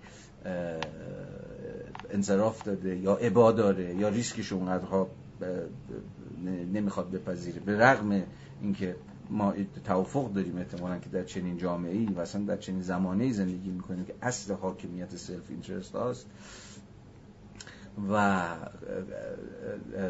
تنک شدن و بیمایه شدن و کم‌زور و توش و توان شدن امور همگانی و امور جمعی حتی در چنین وضعیتی و در چنین جوامعی باز هم شما می‌تونید اون لحظه های سیاسی رو به معنای دقیق کلمه بفهم پیدا بکنید. اون لحظه که مردم هیئت یک کسرت وحدت یافته از راه می‌رسن تا به اتکای کنش خودشون زندگی زندگی جمعی خودشون رو نجات بدن. اما این از هر چیزی را که اما این از هر چیزی را که بیرون از دایره اعمال قانون و نظم بود بیهودگویی و نخبت به شما میآورد. قابلیت بشری که اصل مدرن دعوی خیش مبنی بر مولد بودن ذاتی و طبیعی جامعه را بر استوار ساخت مولد بودن بیچون چرای انسان سازنده بود. به عکس اصر باستان انواع اجتماعات بشری را که در آنها نه شهروندان پلیس و نه رسپوبلیکا یا همون جمهوری به معنای دقیق کلمه هیچ کدام محتوای هیته سیاسی را ایجاد تعیین نمی‌کردند کاملا میشناخت. اما در این عصر حیات عمومی انسان عادی محدود می‌شد به کار کردن برای مردم به طور کلی یعنی محدود می‌شد به کارگر مردم بودن به تمایز از زحمتکش خانه بودن و بنابراین برده بودن. نش... الان معلوم میشه حرف یعنی چی. نشانی این اجتماعات غیر سیاسی که میگه عصر باستان هم می‌دونست که اجتماعات غیر سیاسی هم وجود دارن. یعنی اجتماعات سیاسی که شهروندان اگه میان بیرون اگه وارد هیت عمومی میشن برای کنش سیاسی اینها نیست. یا کاملا برگردیم به ترمینولوژی یونانیان آگورا براشون چون ما هنوزم آگورا رو که این روزام خیلی باب شده در ایران هم زیاد آگورا آگورا می‌کنن. و خوبم می‌کنن که آگورا آگورا می‌کنن. درسته که من هیته عمومیه و در واقع قلم روی مواجهه خود شهروندانه. اما در لحظه های سیاسی گوناگون بعضا دلالت های گوناگون داشته حتی در یونان باستان. چون می‌دونید آگورا هم به معنای مثلا میدان عمومی که شهروندان درش جمع می‌شدن و سر مسائل عمومی گفتگو می‌کردن و به این معنا یک فضای شهری به غایت سیاسی بود و هم در دوره هایی که شاید بتوان آنها را دوره های سیاست زدایی نامید یا در واقع لحظه هایی که جامعه سیاسی نیست نامید آگورا معنی بازاره. در واقع باز هیته عمومی که بیشتر از این که قدم روی کنشگری متقابل افراد باشه برای اینکه امور عمومی خودشون رو یه تصمیمی براش بگیرن یه فکری به حالش بکنن یا چیزی شبیه به این می‌شد راسته این سنف یا اون سنف یعنی آگورا هم به معنای میدان سیاسی یک میدان سیاسی و هم به معنای راسته بازار. هر دو اینها. نگاه کنید نشانه این اجتماعات غیر سیاسی آن بود که مکان عمومی آنها همون آگورا محل ملاقات شهروندان نبود بلکه بازاری بود که در آن صنعتکاران و پیشوران می توانستند محصولاتشان را به نمایش گذارند و مبادله کنند.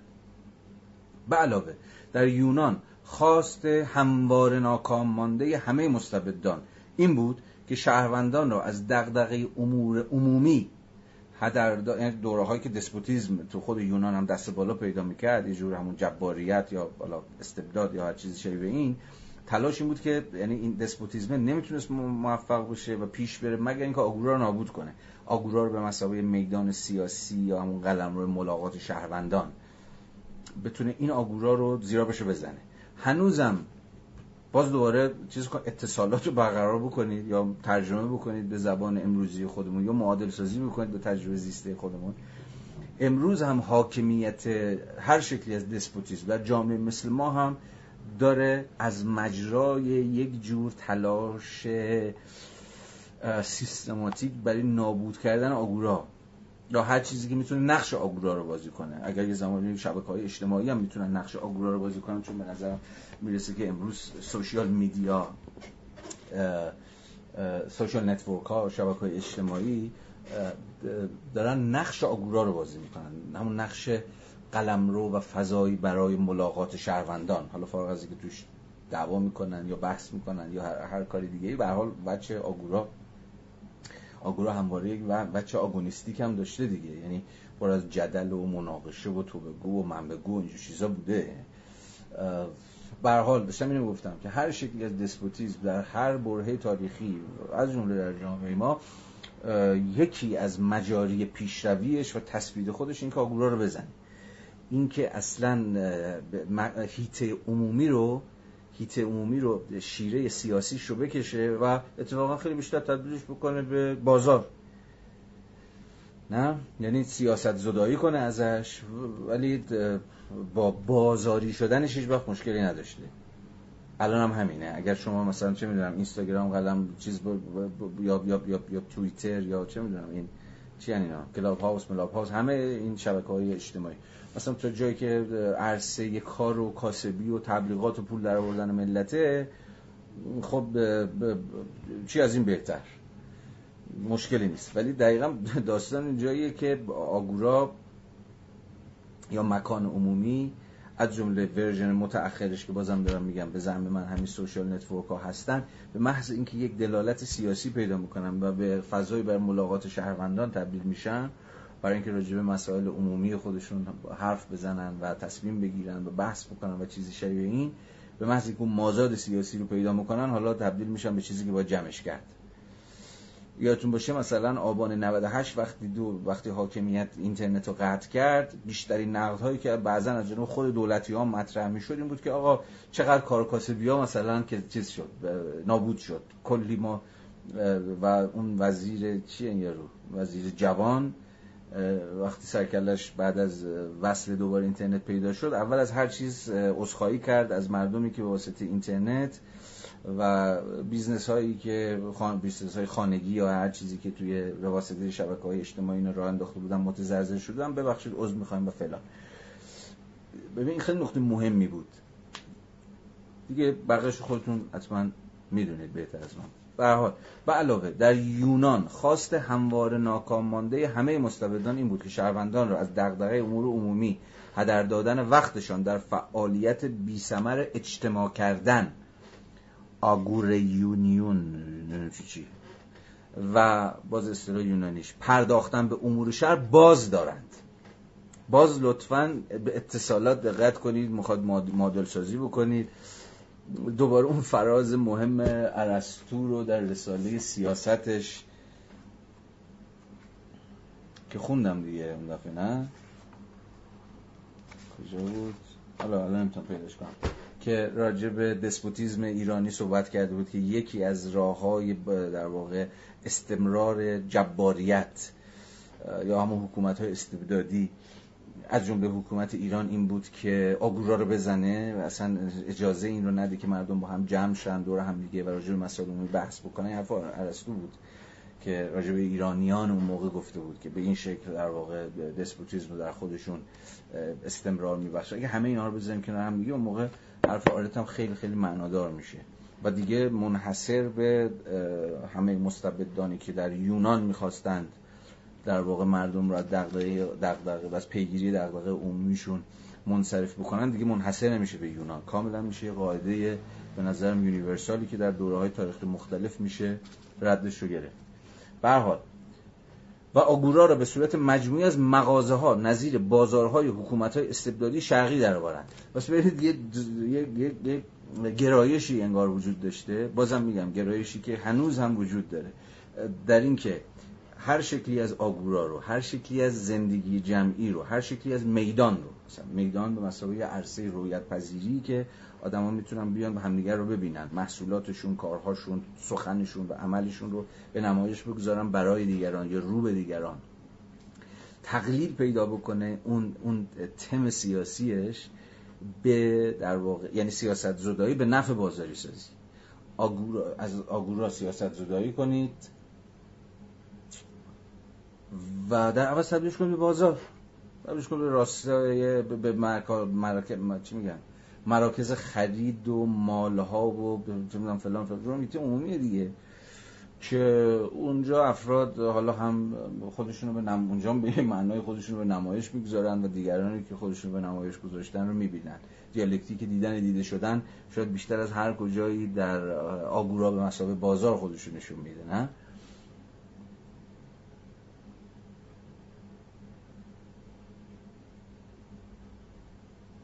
حالا باز داستان خیلی زیاده ولی زمانمون کم اجازه بدید بریم جلو مشخصه بازارها و بعدها مشخصه محله های تجاری و صنعتی شهرهای قرون این بود که نمایش کالاها برای فروش همراه بود با نمایش تولید آنها. این یعنی شما می‌تونید هم الان هست دیگه تو بازارهای همه بازارها هست. شما وقتی تو راسته مثلا چه می‌دونم بزازها یا راسته مسگرها یا هر چیز قدم می‌زنید فقط محصولات نمی‌بینید بلکه مثلا استادکاری رو می‌بینید که مشغول تق تق داره می‌زنه مثلا اون کالا رو حالا یا شی هر هر شیء که هست رو داره می‌سازه. یعنی هم شی رو می‌بینید هم فرایند ساختن و تولید شی رو. تولید مشهود اگر اجازه داشته باشیم استر وبلن رو تغییر تغییر دهیم توستن وبلن همون جامعه شناسی آمریکایی یک اون کتاب مهمه The Leisure Class یا طبقه تناسا یا طبقه مرفه یا هر چیزی رو نوشته بود خب ترمش مصرف مشهوده یا مصرف تظاهریه؟ که داشت این بود که ویژگی عمده لژر کلاس یا طبقه تناسا اینه که مصرفش رو مصرف تظاهریه یعنی اینکه مصرف گرایی خودشون خود تو چش و چار ما. همین ریچکیز میتکیز دیگه امروز هم ما باشون مواجهیم. همین سیلیبریتی هایی که همین زندگی لاکچری خودشون رو می‌خوان به نمایش بدن. خب در سال 1900 وبلن در اون کتاب لژر کلاس به از درخشانی این رو تحلیل کرده بود. حالا میگه تولید مشهود. اگر اجازه داشته باشیم سر وبلن رو تغییر دهیم به واقع همونقدر مشخصه ای از مشخصات جامعه تولید کنندگان است که مصرف مشهود یا همون مصرف تظاهری مشخصه ای از مشخصات جامعه زحمتکشان برخلاف حیوان زحمتکش که زندگی اجتماعیش بی جهان و گلوار است و بنابراین نمی‌تواند هیته عمومی و جهانی بسازد یا در آن ساکن شود انسان سازنده کاملا می‌تواند هیته عمومی از آن خودش داشته باشد. حتی اگر هیته سیاسی معنی دقیق کلمه نباشد که می‌دونیم نیست. چون هیته عمومی که انسان سازنده می‌سازه همون بازار مبادله است. همون جایی که اشیاشو میاره و با اشیاء دیگر مبادله می‌کنه. یه چیز میده یه چیز می‌گیره. حالا یا مستقیم و پا یا پا یا به میانجی پول. و طبعا بیشتر دومی. هیته عمومی انسان سازنده آن داره میگه دیگه بازار مبادله است که در آن می‌تواند محصولات دست خود را به نمایش گذارد و ارج و احترامی را که شایسته اوست دریافت کند. این میل و علاقه به نمایشگری ربط وسیقی دارد به تمایل به معاوضه تاخت زدن و مبادله یک چیز با چیز دیگر و احتمالا به اندازه همین تمایل ریشه و, احتمالا به اندازه همین تمایل ریشهدار و دیرینه است. تمایلی که به گفته آدم اسمیت وچه ممیز انسان از حیوان است. وچه ممیز انسان از حیوان چیه؟ به زمان اسمیت مبادله است. پس حالا می‌تونید متوجه بشید که اهمیت بازار مبادله اینجا در فصلی که راجع به کاره از چه حیثه. صفحه 250 لطفا تشریف بیارید. پاراگراف دوم. به لحاظ تاریخی واپسین هیته عمومی. آخرین ملاقاتگاهی که دست ملاقاتگاهی که دست کم. به فعالیت انسان سازنده مربوط است بازار مبادله است که محصولات او در آنجا به نمایش گذاشته می شود جامعه سوداگر که مشخصه مراحل متقدم عصر مدرن یا آغاز سرمایه‌داری تولیدی بود جامعه سوداگر یعنی به ویژه جامعه تجاری که مبتنی بر مبادله کالاهاست. جامعه سوداگر که مشخصه مراحل متقدم عصر مدرن یا آغاز سرمایه‌داری تولیدی بود از همین تولید مشهود سر برآورد که با میل شدید به امکانات جهانگستر معاوضه و تاخت زدن ملازم بود و پایان آن با سربرآوردن زحمت و جامعه زحمتکش فرا رسید که به جای تولید مشهود افتخار آن مصرف مشهود و نخوت همراه با آن را نشاند.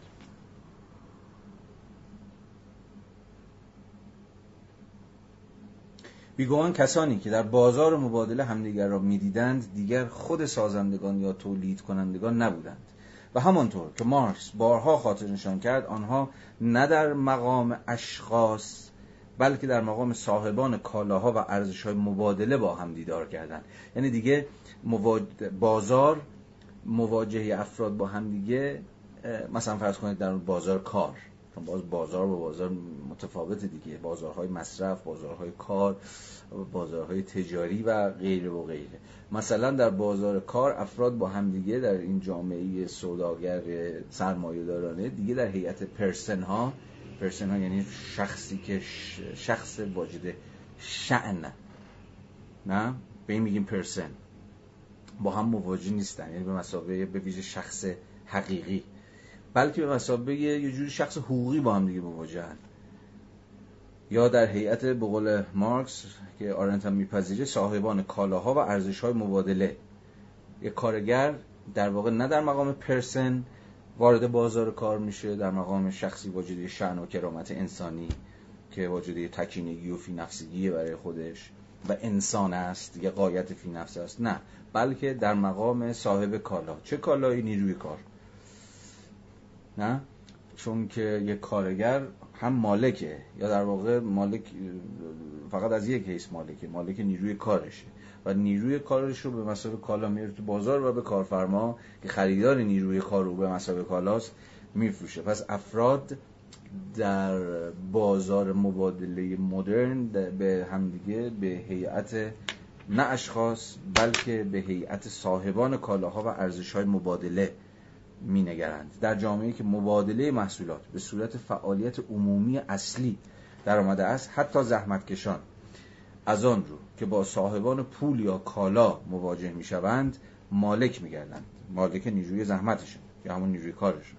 تنها در اینجاست که از خود بیگانگی مشهور مارکس تنزل انسانها به سطح کالا آغاز می شود و این تنزل مشخصه وضعیت زحمت در جامعه تولیدی است که درباره انسان ها نه به عنوان شخص بلکه به عنوان تولید کننده مطابق کیفیت تولیدشان داوری می کنند خب با این داستان که دیگه آشنایی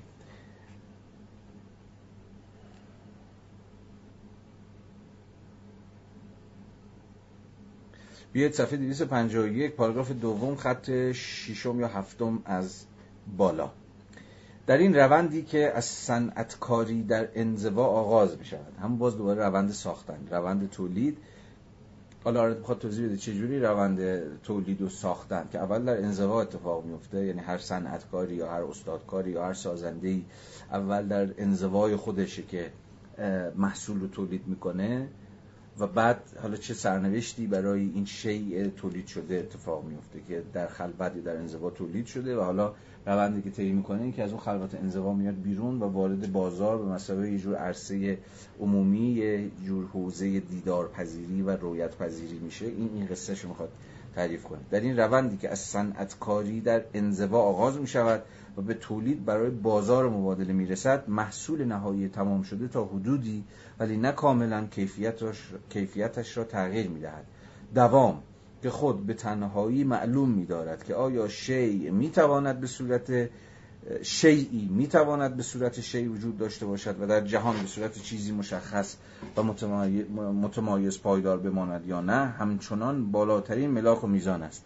هرچند دیگر باعث نمی شود که شیء که شی مناسب استفاده باشد بلکه آن را مناسب از پیش اندوختن برای مبادله آتی می سازد اینجا آرنت داره عملا حرف مارکس و دیگر اقتصاددانان کلاسیک قرن 19 رو تکرار می‌کنه. اونجایی که از این حرف می‌زنن که دیگه تولید یا ساختن در جامعه سرمایه داری برای استفاده نیست. یا به زبان اقتصاددانان کلاسیک بخوایم حرف بزنیم یه شی ساخته میشه نه برای یوز ولیوش برای ارزش مصرفش یا بگیم ارزش استفادهش بلکه برای ارزش مبادلشه که اکسچنج ولیوشه که ساخته میشه. نه؟ بنابراین به این اعتبار ساختن و تولید کردن چنانکه که جلسه قبل هم دیدیم ارجاعتون میدم به بحثایی که هفته پیش داشتیم. دیگه ساختن و تولید محصول یک نیروی خودانگیخته انسان سازنده نیست. بلکه محصول محرک های بیرونیه که مثلا همون نجار معروف ما رو یا هر صنعتکار دیگری رو به ساختن و باز هم ساختن و ادامه روند ساختن یک جورایی وادار می‌کنه. محرک های بیرونی که می‌خواید اسمشو بذارید تقاضا می‌خواید اسمشو بذارید بازار می‌خواید اسمشو بذارید چه می‌دونم سود یا هر چیز دیگری. بنابراین اتفاقی که در اینجا میفته اینه که دیگه ارزش استفاده اشیا نیست که میشه محرک ساختن. بلکه اکسچنج ولیو که ارزش مبادله شونه که این که شما اینو می‌تونید با چیزی مبادله بکنید با یه شی دیگه یا با پول مبادله بکنید که به محرک ساختن و تولید تبدیل میشه. این معنا این که بلکه آن را مناسب از پیش اندوختن برای مبادله آتی می‌سازد. یعنی هر شی در واقع برای اینکه می‌تونه در یک مبادله آتی به کار بیاده که یعنی می‌تونه با یه چیزی دیگری مبادله بشه. هست که تولید میشه نه؟ که اینجاست که حالا آرنت وارد بحثی میشه که راجع به همین یوز ولیو و اکسچنج ولیو بحث می‌کنه و اصلا برمیگرده به خود مفهوم ولیو یعنی خود مفهوم ارزش. شاید یادتون باشه در بند 21 گفته بود که در نتیجه فایدهگرایی که انسان سازنده بر وفق اون با جهان مواجه میشه دیگه چیزها واجد ولیو ذاتی و در خود و فی نفسه و چیزهای شبیه این نیستن. تا جایی واجد ارزشن که فایده ای داشته باشن یا نیازی رو برطرف بکنن یا سودی برسانن یا هر چیزی شبیه این. بنابراین در نتیجه این فایده گرایی جهان گستر در جامعه سرمایه داری یه اتفاقی داره برای خود مفهوم ارزش میفته ولیو نه؟ و حالا آرنت داره سعی می‌کنه که وارد بحث های درازدامنی که از قرن از انتهای قرن 18 هم در اقتصاد سیاسی حول مفهوم ولیو و خواستگاه ولیو که اصلا ارزش از کجا میاد؟ به ویژه در جهان اشیا که یک شی واجد ارزشه این این این این این, این چیه؟ یعنی کجا داره میاد؟ یک شی واجد این بحث ها رو را میندازه آرنت که من به اختصار الان براتون خواهم بود خب در بحث ناظر به ولیو تا جایی که به جهان اشیا مربوطه نه ارزش بنای اخلاقی یا زیبا شناختی یا هر چیز دیگری شبیه این. چون ما از ولیو احتمالا این روزها بیشتر در جهان زیبا شناختی یا جهانهای اخلاقی و دینی و چیزهای شبیه حرف می‌زنیم دیگه. یه چیز ارزش میشه یه فعلی یه کاری یه کنشی اصلا از لحاظ اخلاقی واجد ارزش میشه یه چیزی ضد ارزش میشه یا در جهان زیبا شناختی ما مثلا از ارزش فلان اثر هنری حرف می‌زنیم یا از بی ارزش بودنش از اشغال بودنش حرف می‌زنیم. نه اینا رو بذارید کنار. ارزش در اقتصاد. یک بحث بسیار پردامنه است. اما تا جایی که مفهوم ارزش از قرن خیلی قبلتر ولی از قرن هجدهم بحث های در به بحث های درازدامنی منجر شد دو تا گرایش مخالف خان همیشه وجود داشته. یکی از این بحث می‌کرده که ارزش یک شی یک امر ابژکتیو یک امر عینیه یعنی یه چیزی در خود شی هست که شی یعنی محصول کالا که اون رو واجد ارزش می‌کنه. و ارزش اون شی یا همون کالا محصول از ارزش اون اون در واقع زاده اون چیز است که به زعم چیز به زعم این این گرایش گرایی که می‌تونیم اینها رو ابژکتیویست ها بدونیم یعنی یعنی عینیت گرایانی که فکر می‌کردن چیزی عینی درون کالاها و درون محصولات هست که به اونها ارزش میبخشه این ابژکتیویست ها در واقع مبنای این ارزش رو یا مبنای عینی ارزش رو کار می‌دونستن. کار انسانه که ارزم به حضور شما که به یک شی ارزش میبخشه. یک شی واجد ارزشه چون براش کاری صورت گرفته. و در واقع خود کار انسانه که خصلت ارزش آفرین داره. اما روی های اون طرف سوبژکتیویست ها در مقوله ارزش کاملا برخلاف بر این نظر بودن که هیچ مبنای عینی برای ارزش وجود نداره. ارزش کاملا یه مقوله سوبژکتیو و ذهنی و فردی هستن این به تو برمیگرده که در واقع برای این شی ارزشی قائل باشی یا نباشی؟ به اعتبار مثلا سطح نیازمندی ها به دلیل وضعیتی که داری به دلیل اصلا ارزشی که مثلا به شکل ذهنی براش قائلی ممکنه که مثلا این جعبه سیگار برای من چه می‌دونم این میلیون تومن بیارزه چون مثلا فرض بفرمایید که من یک کلکسیونرم که جعبه سیگار جمع می‌کنم. ولی او چشم به این جعبه سیگار میفته میگم این جعبه سیگار مثلا من در کلکسیونم ندارم. بعد حاضر باشم براش ده تومن قیمتشه مثلا چه می‌دونم یه میلیونم پرداخت کنم تا این رو چیز کنم از شما بگیرم. بنابراین هیچ چیز عینی درون این نیست که بگه ارزشش x یا ارزشش ایگرگه بلکه نظام ذهنی منه که در مقام یه جور مصرف کننده به یک شی ارزش می‌دهد یا نمی‌دهد. یک لیوان آب برای فردی که تشنه است دنیایی میارزه. ممکنه یا رو حاضر باشه همه ثروتش هم بده. برای اینکه شما اون لیوان آبی که دستتونه رو بدید که این طرف مثلا یه قلوبشو بخوره از تشنگی نمیره. نه؟ با هزار یک مثال دیگری که میشه زد بنابراین سوبژکتیویستا ارزش رو می‌کنن فردی ارزش رو می‌کنن ذهنی. بنابراین دیگه هیچ چیزی توی هیچ شیعی نیست که ارزش ذاتی داشته باشه. کار یه محصول می‌تونه محصول ساعتها کار انسانی باشه نه؟ بیاد ولی بیاد وارد بازار بشه یعنی وارد ساعتی که دیگه باید مصرف بشه. و تقاضایی براش وجود نداشته یعنی هیچ کسی نیازی به اون کار حالا شما براش مثلا فرض کن هزاران ساعت هم زمان صرف کردی. ولی در واقع بخور به در دیوار.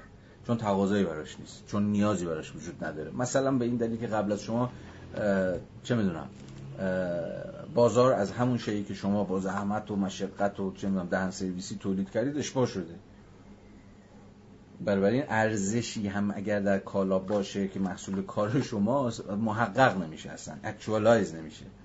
بنابراین اگر که ابژکتیویست ها ارزش رو در ساحت تولید تعریف می‌کنن یعنی ارزشمندی اشیا محصول اون نیرویی که صرف تولیدشون شده.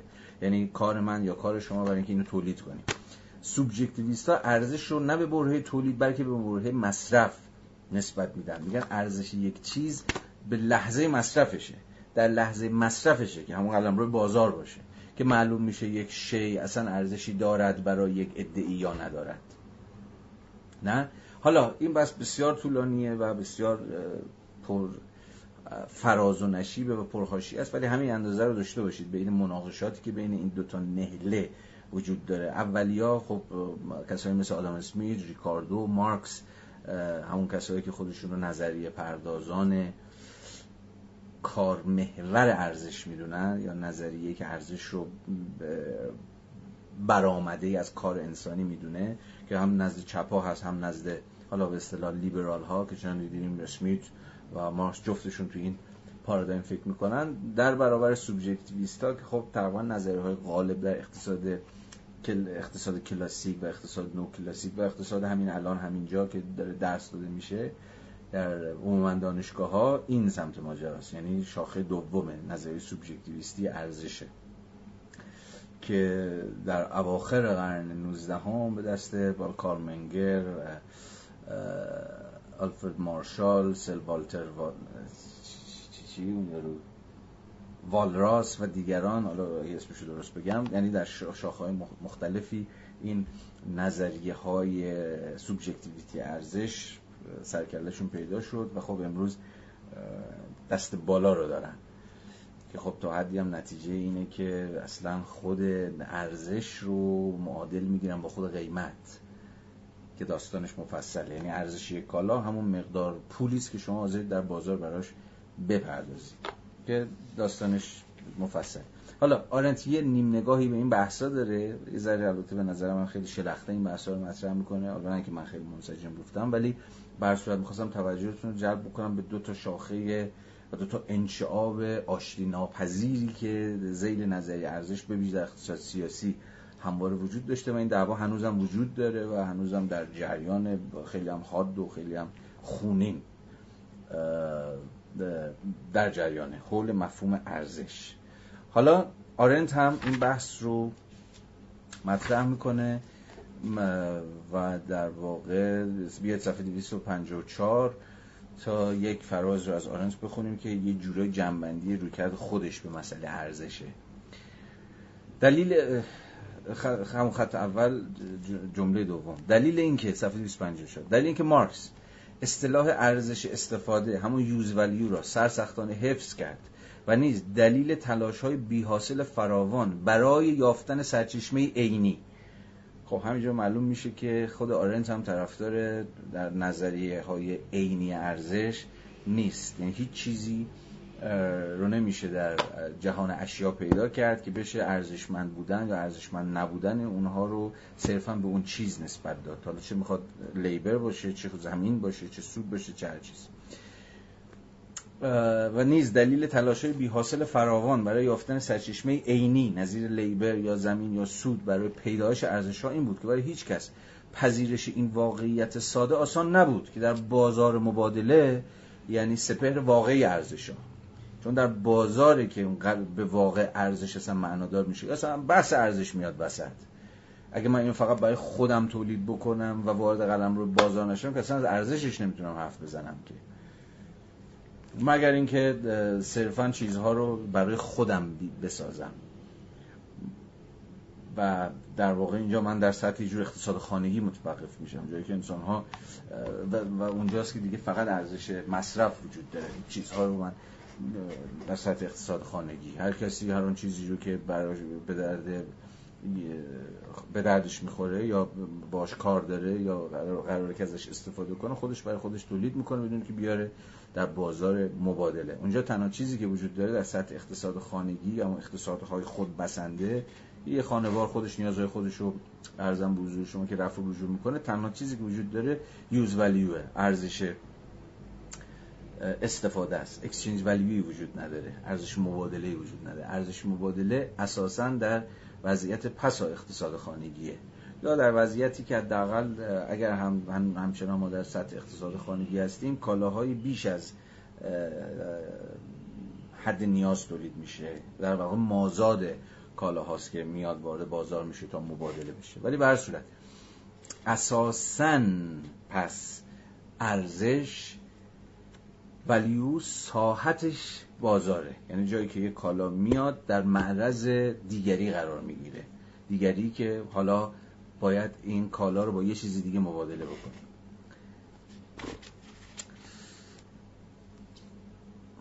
این بود که برای هیچ کس پذیرش این واقعیت ساده آسان نبود که در بازار مبادله همان سپر واقعی ارزش ها ارزش مطلقی وجود ندارد.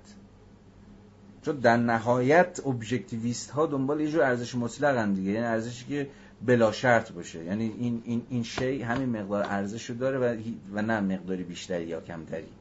به این معنا مشروط به شرایط بازار و غیره و غیره نیستش.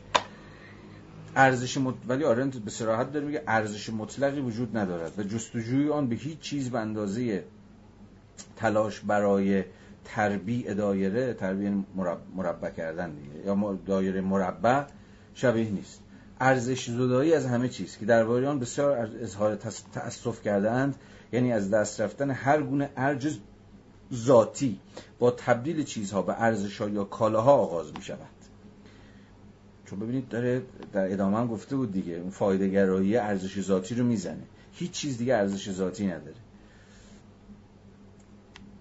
اینجا هم داره میگه ارزش زدایی از همه چیز که درباره بسیار اظهار تأسف کردن یعنی از دست رفتن هر گونه ارزش ذاتی با تبدیل چیزها به ارزش ها یا کالاها آغاز میشه وقتی همه چیز کالا باشه شما در عصر همین کامودیفیکیشن سر کار داشته باشید عصر کالایی سازی همه چیز برای فروش در چنین وضعیتی دیگه هیچ چیز ارزش فی نفسه ای نیست. همه چیز تا جایی که بتوان بتواند خرید و فروش بشوده که واجد ارزشه. ارزش دودایی از همه چیز که درباره فلان با تبدیل چیزها به ارزشها یا کالاها آغاز می شود. زیرا از این لحظه به بعد آنها فقط در نسبت با چیزی دیگر که می توان به جای آنها آن را حاصل کرد وجود دارند. نسبیت عام اینکه شی تنها در نسبت با اشیاء دیگر وجود دارد و فقدان ارج ذاتی اینکه دیگر هیچ چیز واجد ارزش عینی مستقل از ارزیابی های هموار متغیر عرضه و تقاضا نیست عینا در ذات خود مفهوم ارزش نهفته است. این تا حد زیادی معلومه که آرنت گرچه نمی‌خواد بین مناقشه که در جریان یه طرف نظرهای عینی ارزش این طرف نظرهای سوبژکتیویتی ارزش به صراحت جانب یک کدوم از این دو تا طرف رو بگیره اما مشخصی که نقدش به نظرهای عینیتگرای ارزش خیلی جدیه. به این دلیل ساده که معتقده که اساسا هیچ چیز واجد ارزشی عینی مستقل از ارزیابی های هموار متغیر عرضه و تقاضا که خود مکانیزم عمده بازار دیگه. بازار بیش از هر چیزی بر اساس مکانیزم عرضه و تقاضا یعنی کسانی که برای خرید کردن میان و کسانی که برای فروختن میان این مکانیزمی که داره بازار رو پیش می‌بره. و خب جا به جا ارزیابی هایی که خریداران و فروشندگان ارزی کنندگان و تقاضاگران از بازار دارن مدام ارزش کالاها در نتیجه این بالا پایین این نوسان ارز و تقاضا داره کم و زیاد میشه یا بیش و کم میشه. بنابراین ما با یه جور سیالیت ارزش در کار داریم. بنابراین پیامد نظری های سوبژکتیویستی ارزش اینه که هیچ چیز دیگه واجد ارزش ذاتی یا عینی نیست. و این گویای یک حقیقته. اما در عین حال می‌تواند نگران کننده و حتی ترسناک هم باشه. هر چیزی که تقاضایی براش وجود داشته باشه هر چیزی که شما بتونید تو بازار براش تقاضا بسازید اون موقع واجد ارزش میشه. و هر چیزی که نتونه در این بازار تقاضایی برای خودش ایجاد بکنه اون موقع می‌تونه دود بشه بره هوا. می‌تونه تبدیل به همین به عنوان چیز بی ارزش یا تبدیل یا به عنوان یه چیز کم ارزش بیفته تو حاشیه بیفته تو فراموشی و رفته رفته دود بشه و به هوا بره. بنابراین دیگه ما معیار عام و جهان شمولی برای تعیین ارزش چیزها نداریم. آرنت می‌خواد به این اشاره بکنه. گرچه پیامدهاشو تا انتها در نظر نمی‌گیره ولی ما می‌تونیم و میباید از خودمون بپرسیم این باید با این پرسش مواجه بشیم که چگونه جهانی خواهد بود. جهانی که در اون مفهوم ولیو دیگه یک مفهوم یا هیچ وقت اساسا ولی دست کم الان خیلی پررنگتر هیچ در واقع گاه عینی و جهان شمول و همیشگی و مطلقی نداره. بلکه تابع سیالیت پسند هاست سلیقه هاست تقاضا هاست وقتی هیچ چیز ارزش ذاتی نداشته باشه از جمله خود انسان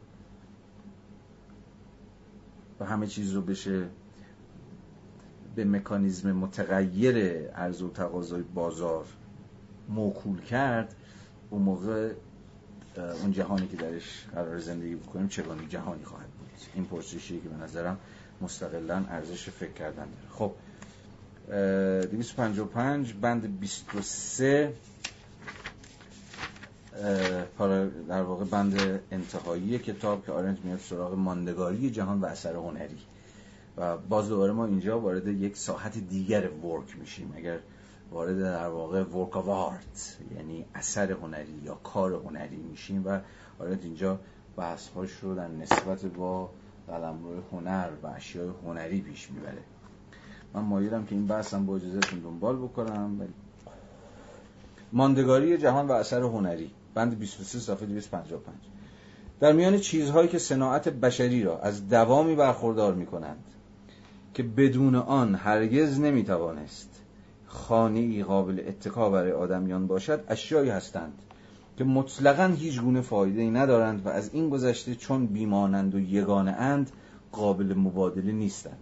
و بنابراین در مقابل برابرسازی از طریق فصل مشترکی همچون پول مقاومت می کنند اگر این اشیا که همون اشیاء هنری باشند وارد بازار مبادله شوند فقط دل بخواهانه می‌توان بر آنها قیمت گذاشت. و خب امروز ما می‌دونیم که اساسا اشیاء هنری هم برخلاف شد تصوری که ما داشتیم امروز اشیاء هنری هم در واقع تابع منطق بازاری سازی شدن. یعنی تا جایی که بتوانند وارد بازار بشن و بازاری برای خودشون پیدا بکنند که ارزش گذاری میشن. یک هنرمند ارزشمند امروز در واقع هنرمندیه که بتونه تولیدات خود آثار هنری خودش رو گرون بفروشه. یا در واقع این امروز بازار هنره که انگار بر ارزش کارهای هنری یا اشیای هنری ارزششون رو تعیین می‌کنه. ولی در گام اول به حال اشیای هنری تفاوت خیلی عمده با دیگر اشیا دارن. و اونی که اصلا یوزلسن هیچ هیچ فایده ای ندارن هیچ ارزش مصرفی ندارن. معلوم نیست که شی هنری به چه دردی می‌خوره. تقریبا به هیچ دردی نمی‌خوره. اینکه شما مثلا آویزونش می‌کنید سر دیوار خونتون باز به معنای یوزفول بودنش نیست. به معنای این نیست که به کار استفاده میان. استفاده ای ندارن یا از اون بالاتر مصرفی ندارن. انگار که بیش از هر شیء دیگری شیء هنری با ارزم به حضور شما که بی فایده بودنش و بی مصرف بودنشه که تعریف میشه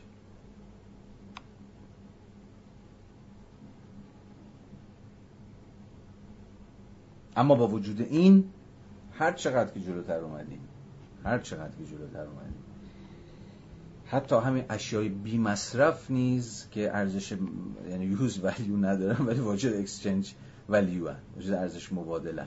اتفاقا تا جایی که ارزششون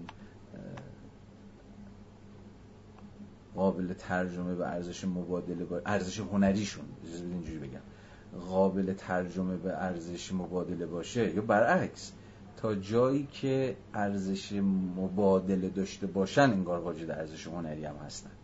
شما بسیاری از هنرمندان ممکن ناشناس دارید که چه می‌دونم تو کارگاه خودشون تو آتیلیه خودشون یا تو خلوت خصوصی خودشون تو دارن میپوسن. به این دلیلی که اشیا تولیداتشون نتونسته وارد بازار هنر بشه مشتری برای خودش پیدا بکنه دلالای هنری بیان روشون سرمایه گذاری بکنه. امروز احتمالاً آرزوی هر آرتیستی اینه که نه فقط کارش دیده بشه یعنی recognize بشه به دست دیگران. یعنی وارد عرصه دیدار پذیری و رویت پذیری بشه. انگار این کافی نیست. برای یک هنرمند. نمی‌دونم زمانی آیا کافی بود یا نبود. نمی‌دونم واقعا. اینجا باید رفت تو تاریخ هنر اینجور قصه ها اون چیزی که یک هنرمند رو امروز به یک برند تبدیل می‌کنه اینه که بتونه به برند تبدیل بشه. برندی در اون بازار کل چیزایی الان هنرمندا باید باید مشاور اقتصادی داشته باشن مشاور تبلیغاتی داشته باشن.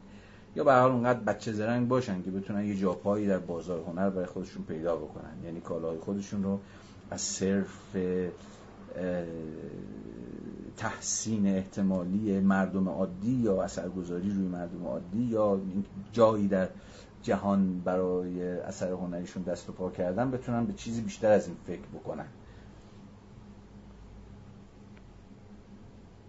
حالا داستانش نیست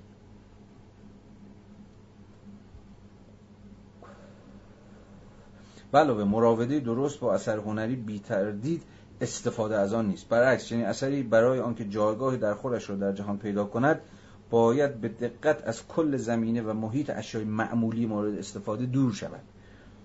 آره دیگه حتی اشیاء هنری نمیشه بهشون نزدیک شد نمیشه بهشون دست زد دست ببری بو یه بوغی می‌زنه یا ممکن مثلا یکی با شیش لول شما رو بزنه از یک یا تکتیر اندازی مخ شما رو بتر کنه این در واقع اشیاء هنری کارکرد یه اشیاء مقدس رو هم پیدا کردن در جهان مدرن. بدون یه جو حال قدسی دارن. چون اصول امر قدسی از مجرای مرزی که بین خودش و قلمرو غیر قدسی قلمرو چیزهای عرفی و اشیاء عرفی می‌کشه که به خودش قدسیت میبخشه دیگه. اشیاء هنری هم امروز عمدتا به ویژه در ساحت هنر چیه؟ آره، در هنر گالریایی هنر نمایشگاهی که شما فقط باید در برابر حیبت یا در برابر شکوه شیء هنری که یک مرز یک حریمی ازش بخواد محافظت بکنه و دست های شما نباید بهش بخوره ببینید چنین اشیایی یک شعن قدسی برای خودشون می‌سازن دیگه. مثلا همین جدا کردن خودشون منفک کردنشون از جهان عادی از انسانهای عادی.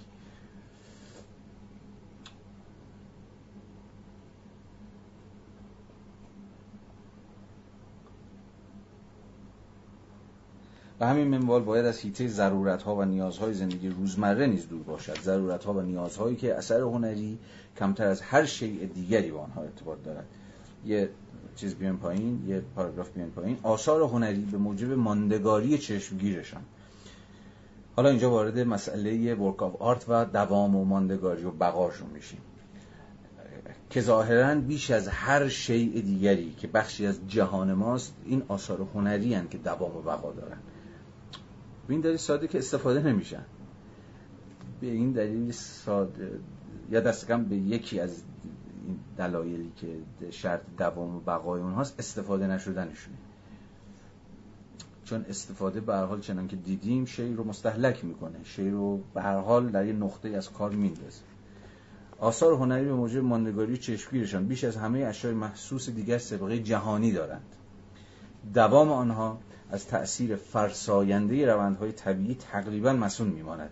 زیرا این آثار مورد استفاده موجودات, زنده نیستند. استفاده که به واقع نه تنها تحقق قایت ذاتی آنها نیست چون گفتیم یوز ولیو نداره.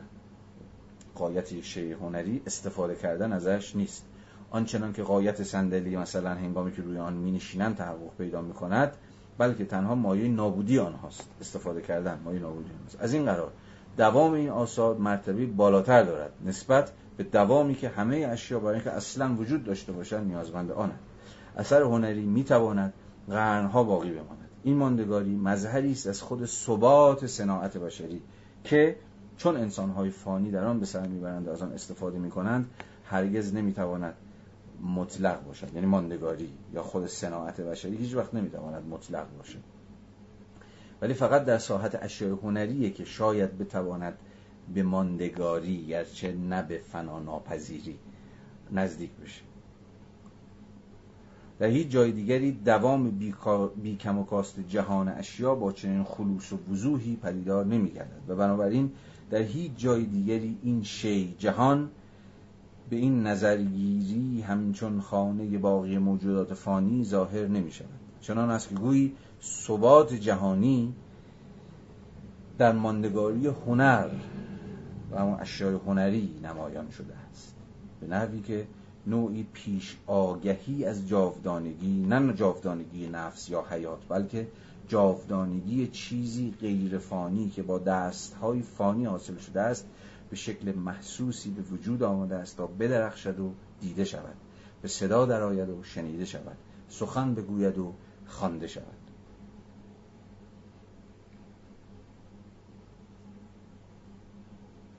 البته که وقتی ما از اثر هنری حرف می‌زنیم انبوهی از آثار هنری داریم. این اثر و بین هر کدوم از اینها یا به تعبیر دیگر بین درجه دوام و ماندگاری و فنا ناپذیری هر یک از اینها تفاوت هست. اینکه ما داریم راجع به نقاشی حرف می‌زنیم که داریم راجع یک فیلم حرف می‌زنیم که داریم راجع یک مجسمه سخن میگیم راجع به یک موسیقی حرف می‌زنیم یا هر چیز دیگه ای و هر یک از اینها درجه ماندگار و. ماندگاری دوامشون هم متفاوته. یا درجه شیعیت پذیری هر یک از اینها متفاوته. یک موسیقی چقدر بتونه ابجکتیوای بشه بتونه عینیت پیدا بکنه. اون لحظه که من دارم یه سازی رو می نوازم این چیه؟ این میشه ویولون. یا هر سازی رو می‌زنم همون لحظه این, این, این, کار هنریه می‌تونه چیز بشه می‌تونه همون لحظه فراموش بشه. اگر که objectify نشه یعنی اگه به هیئت یه جور مادیت در نیاد مثلا در یه صفحه ضبط نشه حالا صفحه مفکر نداریم. در حال دیگه recording نشه. یا عرضم به حضور شما که یک شعر حالا خودش هم یه اشاره‌ای بعدا می‌کنه. مثلا یک شعر اگر صرفا خوانده بشه و روی کاغذ نیاد یعنی باز وجه objective ی پیدا نکنه حالا اگر شعر بیاریم تو art و اینا که حالا هنر و ادبیات رو خیلی با هم مرز نکشیم. چیز میشه دیگه نه؟ متفاوت میشه. یعنی اینو می‌خوام بگم. اینجا از اثر هنری به سیغه جمع داره آرنت استفاده می‌کنه ولی ما باید حواستون باشه که باز بین اینکه از کدوم ورک آف آرت در کدوم شاخه هنر داریم حرف می‌زنیم درجه ماندگاری دوام و بقا متفاوت میشه. صفحه 257 پاراگراف دوم خط چهارم. آثار هنری اشیایی فکری یعنی این, این, این اینتלקچوال هستند. یعنی در پیوند با یه جور اینتלקتن در پیوند با یه جور فکر و ایده و چه می‌دونم عقل و اینجور چیزان اما این مانع از شی بودن آنها نمی شود. روند فکری خب اینجا باز بحثای قبل قبلی رویتون بیاد که آن تفکر اساسا یک فعالیت بدون جهانه. چون در گام اول دست کم جهانی نداره. یعنی وارد صناعت بشری نمیشه. فکر درون ذهن خصوصی من داره. اتفاق میفته حتی اگر این ذهن خصوصی من پر از صدای انسانهای دیگر باشه. این تفکر من در جور نسبت و مناسبت با دیگر ایده ها دیگر فکرها در شرف پیشروی باشه و به این معنا خصوصی نباشه. ولی به یک معنای دیگه خصوصیه چون درون ذهن و بدن من که اگر به سخن در نیام و با دیگران به اشتراکش نگذارم همچنان خصوصی باقی میمونه است که ادامه پیدا می‌کنه. اما در ادامه تفکر هم هر چی که می‌خواد باشه به از خودش میاد بیرون یا باید بیاد بیرون. اگر قرار باشه که دوام پیدا بکنه یا از اون بالاتر اگر قرار باشه که به امر عمومی تبدیل بشه یعنی دیگران هم بتونن درش مشارکت کنن دیگران بتونن روش داوری کنن بتونن نقدش بکنن بتونن روش حرف بزنن یا هر چیز شبیه این باید از اون حوزه خصوصی من به در بیاد و این ممکن نمیشه مگر که به خودش عینیت ببخشه. یعنی بیاد رو کاغذ اگر شعر اگر, اگر فلسفه است بیاد رو کاغذ. اگر یک ایده نقاشانه است با بیاد رو بوم. اگر مثلا یک ایده عاطفی تبدیل بشه به یک موسیقی باید رکورد بشه و هر چیزی دیگه شیبه آثار هنری اشیای فکری هستند اما این مانع از شی بودن آنها نمی شود روند فکری به خودی خود همانقدر اشیای محسوس نظیر کتاب، تابلو، مجسمه یا نغمه موسیقی همون. تولید می کند و می سازد که استفاده به خودی خود تولید کننده و سازنده خانه و اسباب و اثاثیه است. شیءگردانی که همون objectification objectification شیءگردانی که در نگارش مطلبی ترسیم تابلوی ساخت مجسمه یا تصنیف نغمه ای روی می‌دهد البته به اندیشه که مقدمه بر آن است ربط دارد. اما آنچه این اندیشه را عملا به صورت واقعیتی در می آورد و اشیای فکری درست می کند ما intellectual object داریم دیگه. ابژه یا شیء فکری. یعنی یا در واقع فکری که objectify شده. اما آنچه این اندیشه را عملا به صورت واقعیتی در می آورد و اشیای فکری درست می کند همان کار یا مهارتی است که از طریق ابزار اولیه دست بشر سایر اشیاء با دوام صناعت بشری را می سازد پیشتر گفتیم که این شیگردانی و تجسم بخشی که بدون آن فکر نمی تواند شیعی محسوس شود همواره بهایی دارد و بهای آن خود زندگی است.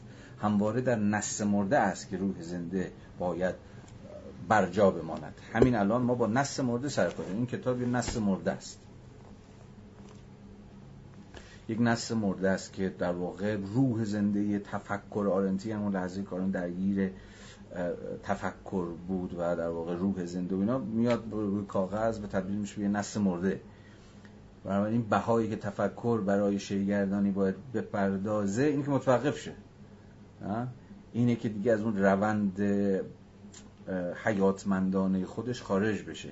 چون در ادامه در صفحه بعد خواهد گفت که تفکر برخلاف در واقع سینکینگ برخلاف نالج تفکر برخلاف شناخت یک روند بیپایان و بیوقفه است.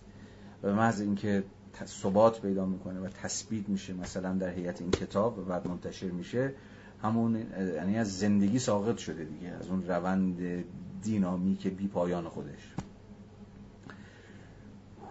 همواره در نس مرده است که روح زنده باید بر جا بماند و این مردگی چنان است که روح زنده تنها زمانی می‌تواند از آن نجات یابد که نس مرده بار دیگر با حیاتی که می‌خواهد آن را احیا کند رابطه برقرار کند.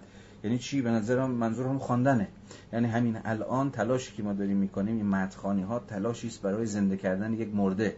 متن مرده که گوشه افتاده کتابی که خونده نمیشه هر چقدر هم کتاب بزرگ کتاب فلان همچنان یه نس مرده است. بنابراین نس مرده رو ما از در واقع خواندن به این معنا یه جور احیای احیایه. یه جور دمیدن روح در تن مردگی نسه یا در تن مرده ایده است که دوباره ایده بیاد بالا. ایده, ایده دوباره زن الان آرنت داره پا به پای ما زندگی می‌کنه. آرنت اینجاست. نه؟ چون که ایدش داره الان از سطح مردگی از سطح نهفتگی از سطح فراموشی فراتر میاد دوباره زنده میشه و تبدیل میشه به در واقع خود حیات یا حیات پیدا می‌کنه. و این مردگی چنان است که روح زنده تنها زمانی می‌تواند از آن نجات یابد که نس مرده بار دیگر با حیاتی که می‌خواهد آن را احیا کند رابطه برقرار کند. هرچند که این احیای مرده نیز همانند همه چیزهای زنده بار دیگر خواهد مرد. با این حال این مردگی اگرچه به نحوی از آنها در هر هنری هست و به عبارتی نشان دهنده فاصله میان خانه اصلی فکر در دل یا در سر انسان و مقصد نهایی آن در جهان است در هنرهای گوناگون به یک شکل نیست. آن خودش اینجا الان داره اشاره می‌کنه. میگه خانه اصلی ایده یا فکر مثلا در چه می‌دونم در میگه چی؟ دل یا در سر. حالا چه نه دل سر بدن مغز ولی مقصد نهاییش جهانه. جهان به مسابه همون عرصه اشیایی که برای همگان دسترس پذیره. نه همه می‌تونن کتاب بگیرن بخونن هم می‌تونن موسیقی رو گوش بدن هم می‌تونن برن تابلو رو ببینن. در مخیله مثلا آرنت یا ونگوگ یا بتوون یا هر کدوم از این بزرگان گذشته. و در واقع اون زندگی خودش رو حبس کرده درون ماده یا درون خود شی و به این اعتبار مرده. اما با هر بار که شنیده میشه دوباره حی حاضر میشه. و هر بار که خونده میشه دوباره جان می‌گیره. و هر بار که دیده میشه دوباره حیات پیدا می‌کنه. ولی خب میگه که در هر هنری این داستان فرق می‌کنه. در موسیقی و شعر که کمتر از همه هنرهای دیگر مادی هستند نیز ماده آنها صورت و کلمه است. شیگردانی و کاری که اختزام می‌کند در کمترین حد است. شاعران جوان و نوابق خردسال موسیقی ممکن است بدون آموزش و تجربه چندان به کمال برسند. و این پدیده است که به ندت در نقاشی پیکرتاشی یا معماری نز... چیز دارد. چی؟ نظیر دارد.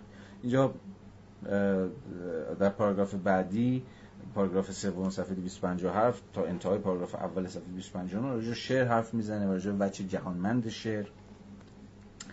که دیگه من ازش میگذرم و به خودتون واگذار می‌کنم. بحث البته جذابی است ولی من وارد جزئیاتش نمی‌خوام بشم. در پاراگراف دوم صفحه 259 بین تفکر و بین شناخت سعی می‌کنه که تمایزی برقرار بکنه که من اشاره بهش کردم. باز جزئیاتش رو نمی‌خوام الان چون تایم هم نداریم. نمی‌خوام بهش اشاره بکنم. فقط حواستون باید باشه که وقتی در تفکر حرف می‌زنه از یک روند توقف ناپذیری که خیلی وقتا نه هیچ فایده ای داره نه هیچ غایتی داره نه هیچ قصدی داره نه هیچ نیتی پشتشه. داره سخن میگه. برخلاف شناخت که یک در واقع یک فرایند قایتمنده شناخت در هیئت علوم قراری که به یه نقطه‌ای برسه. وقتی شناخت حاصل شد حالا از اون شناخت شما بتونید استفاده بکنید. حالا یه شیئی بسازید یا یه چیزی رو یه جایی رو تغییر بدید یا هر چیزی به این. پس شناخت واجد غایتی است یا قراره که function ی اساسا داشته باشه کارکردی داشته باشه. اما thinking همون روند حیاتمندی است که هیچ وقت پایان نمیپذیره و غایت قصوای مشخصی نداره و به یک معنی اصلا بیفایده است. ولی به هر حال تا جایی که تا جایی که تفکر چون که در فراسای قبلی دیدیم ناگزیر میشه که به خودش شیعیت ببخشه و از اون زندگی بیوقفه خودش کوتاه بیاد و تن به مرگ بده تن به تجسم و تجسد بده تا بتونه در معرض دیگری قرار بگیره. یعنی بخش صناعت بشری تبدیل بشه بشه کتاب بشه تابلو بشه سمفونی و فلان و فلان. به هر حال خود تفکرم یک جایی به شکل پارادوکسیکال ناگزیر از این خواهد ناگزیر از این خواهد بود که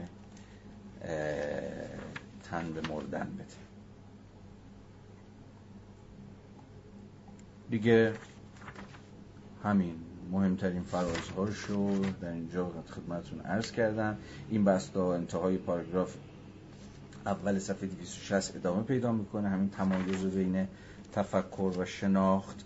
در صفحه 263 پاراگراف دوم تا انتهای فصل که در واقع یک صفحه و نیم خواهد بود آرنت مقدمات ورودش بحث اکشن رو رفته رفته تمهید می‌کنه. جایی که از این سخن میگه که در واقع برخلاف زحمت labor و برخلاف work کار چگونه قلم روی اکشن در واقع قلمروی چه مبتنی بر سخن باشه چه مبتنی بر کنش باشه به حال قلمروی باز هم فعالیت هایی است که در گام اول فاقد جهانند.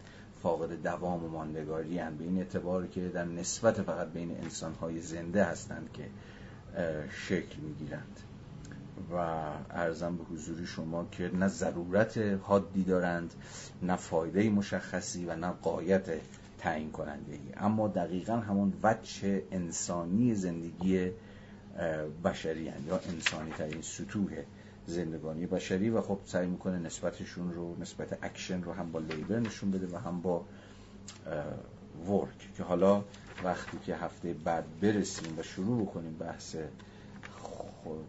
فصل پنجم رو همون اکشن رو به جزئیات بیشتری با صورتبندی آرنتی آشنا خواهیم شد. خب فصل بسیار جذابی هم هست. خب اجازه بدید در همینجا ما پایان فصل چهار رو هم اعلام بکنیم. مرسی که تحمل کردید و همراه بودید تا اینجای کار. پس هفته بعد سه شنبه میریم فصل پنج و این بحث رو ادامه خواهیم داد. من همه تلاشم رو خواهم کرد که قبل از شروع فصل پنجم باز یک جلسه گفتگوی کلاب هاوسی داشته باشیم. مثل دفعه اولی که برگزار کردم یکی دو روز قبلش اعلام خواهم کرد که اگر مایل بودید بتونید زمانتون رو تنظیم دیگه همین. مرسی. شب بخیر. خوب بخوابید. آوازه هم باشید تا بعد. مرسی.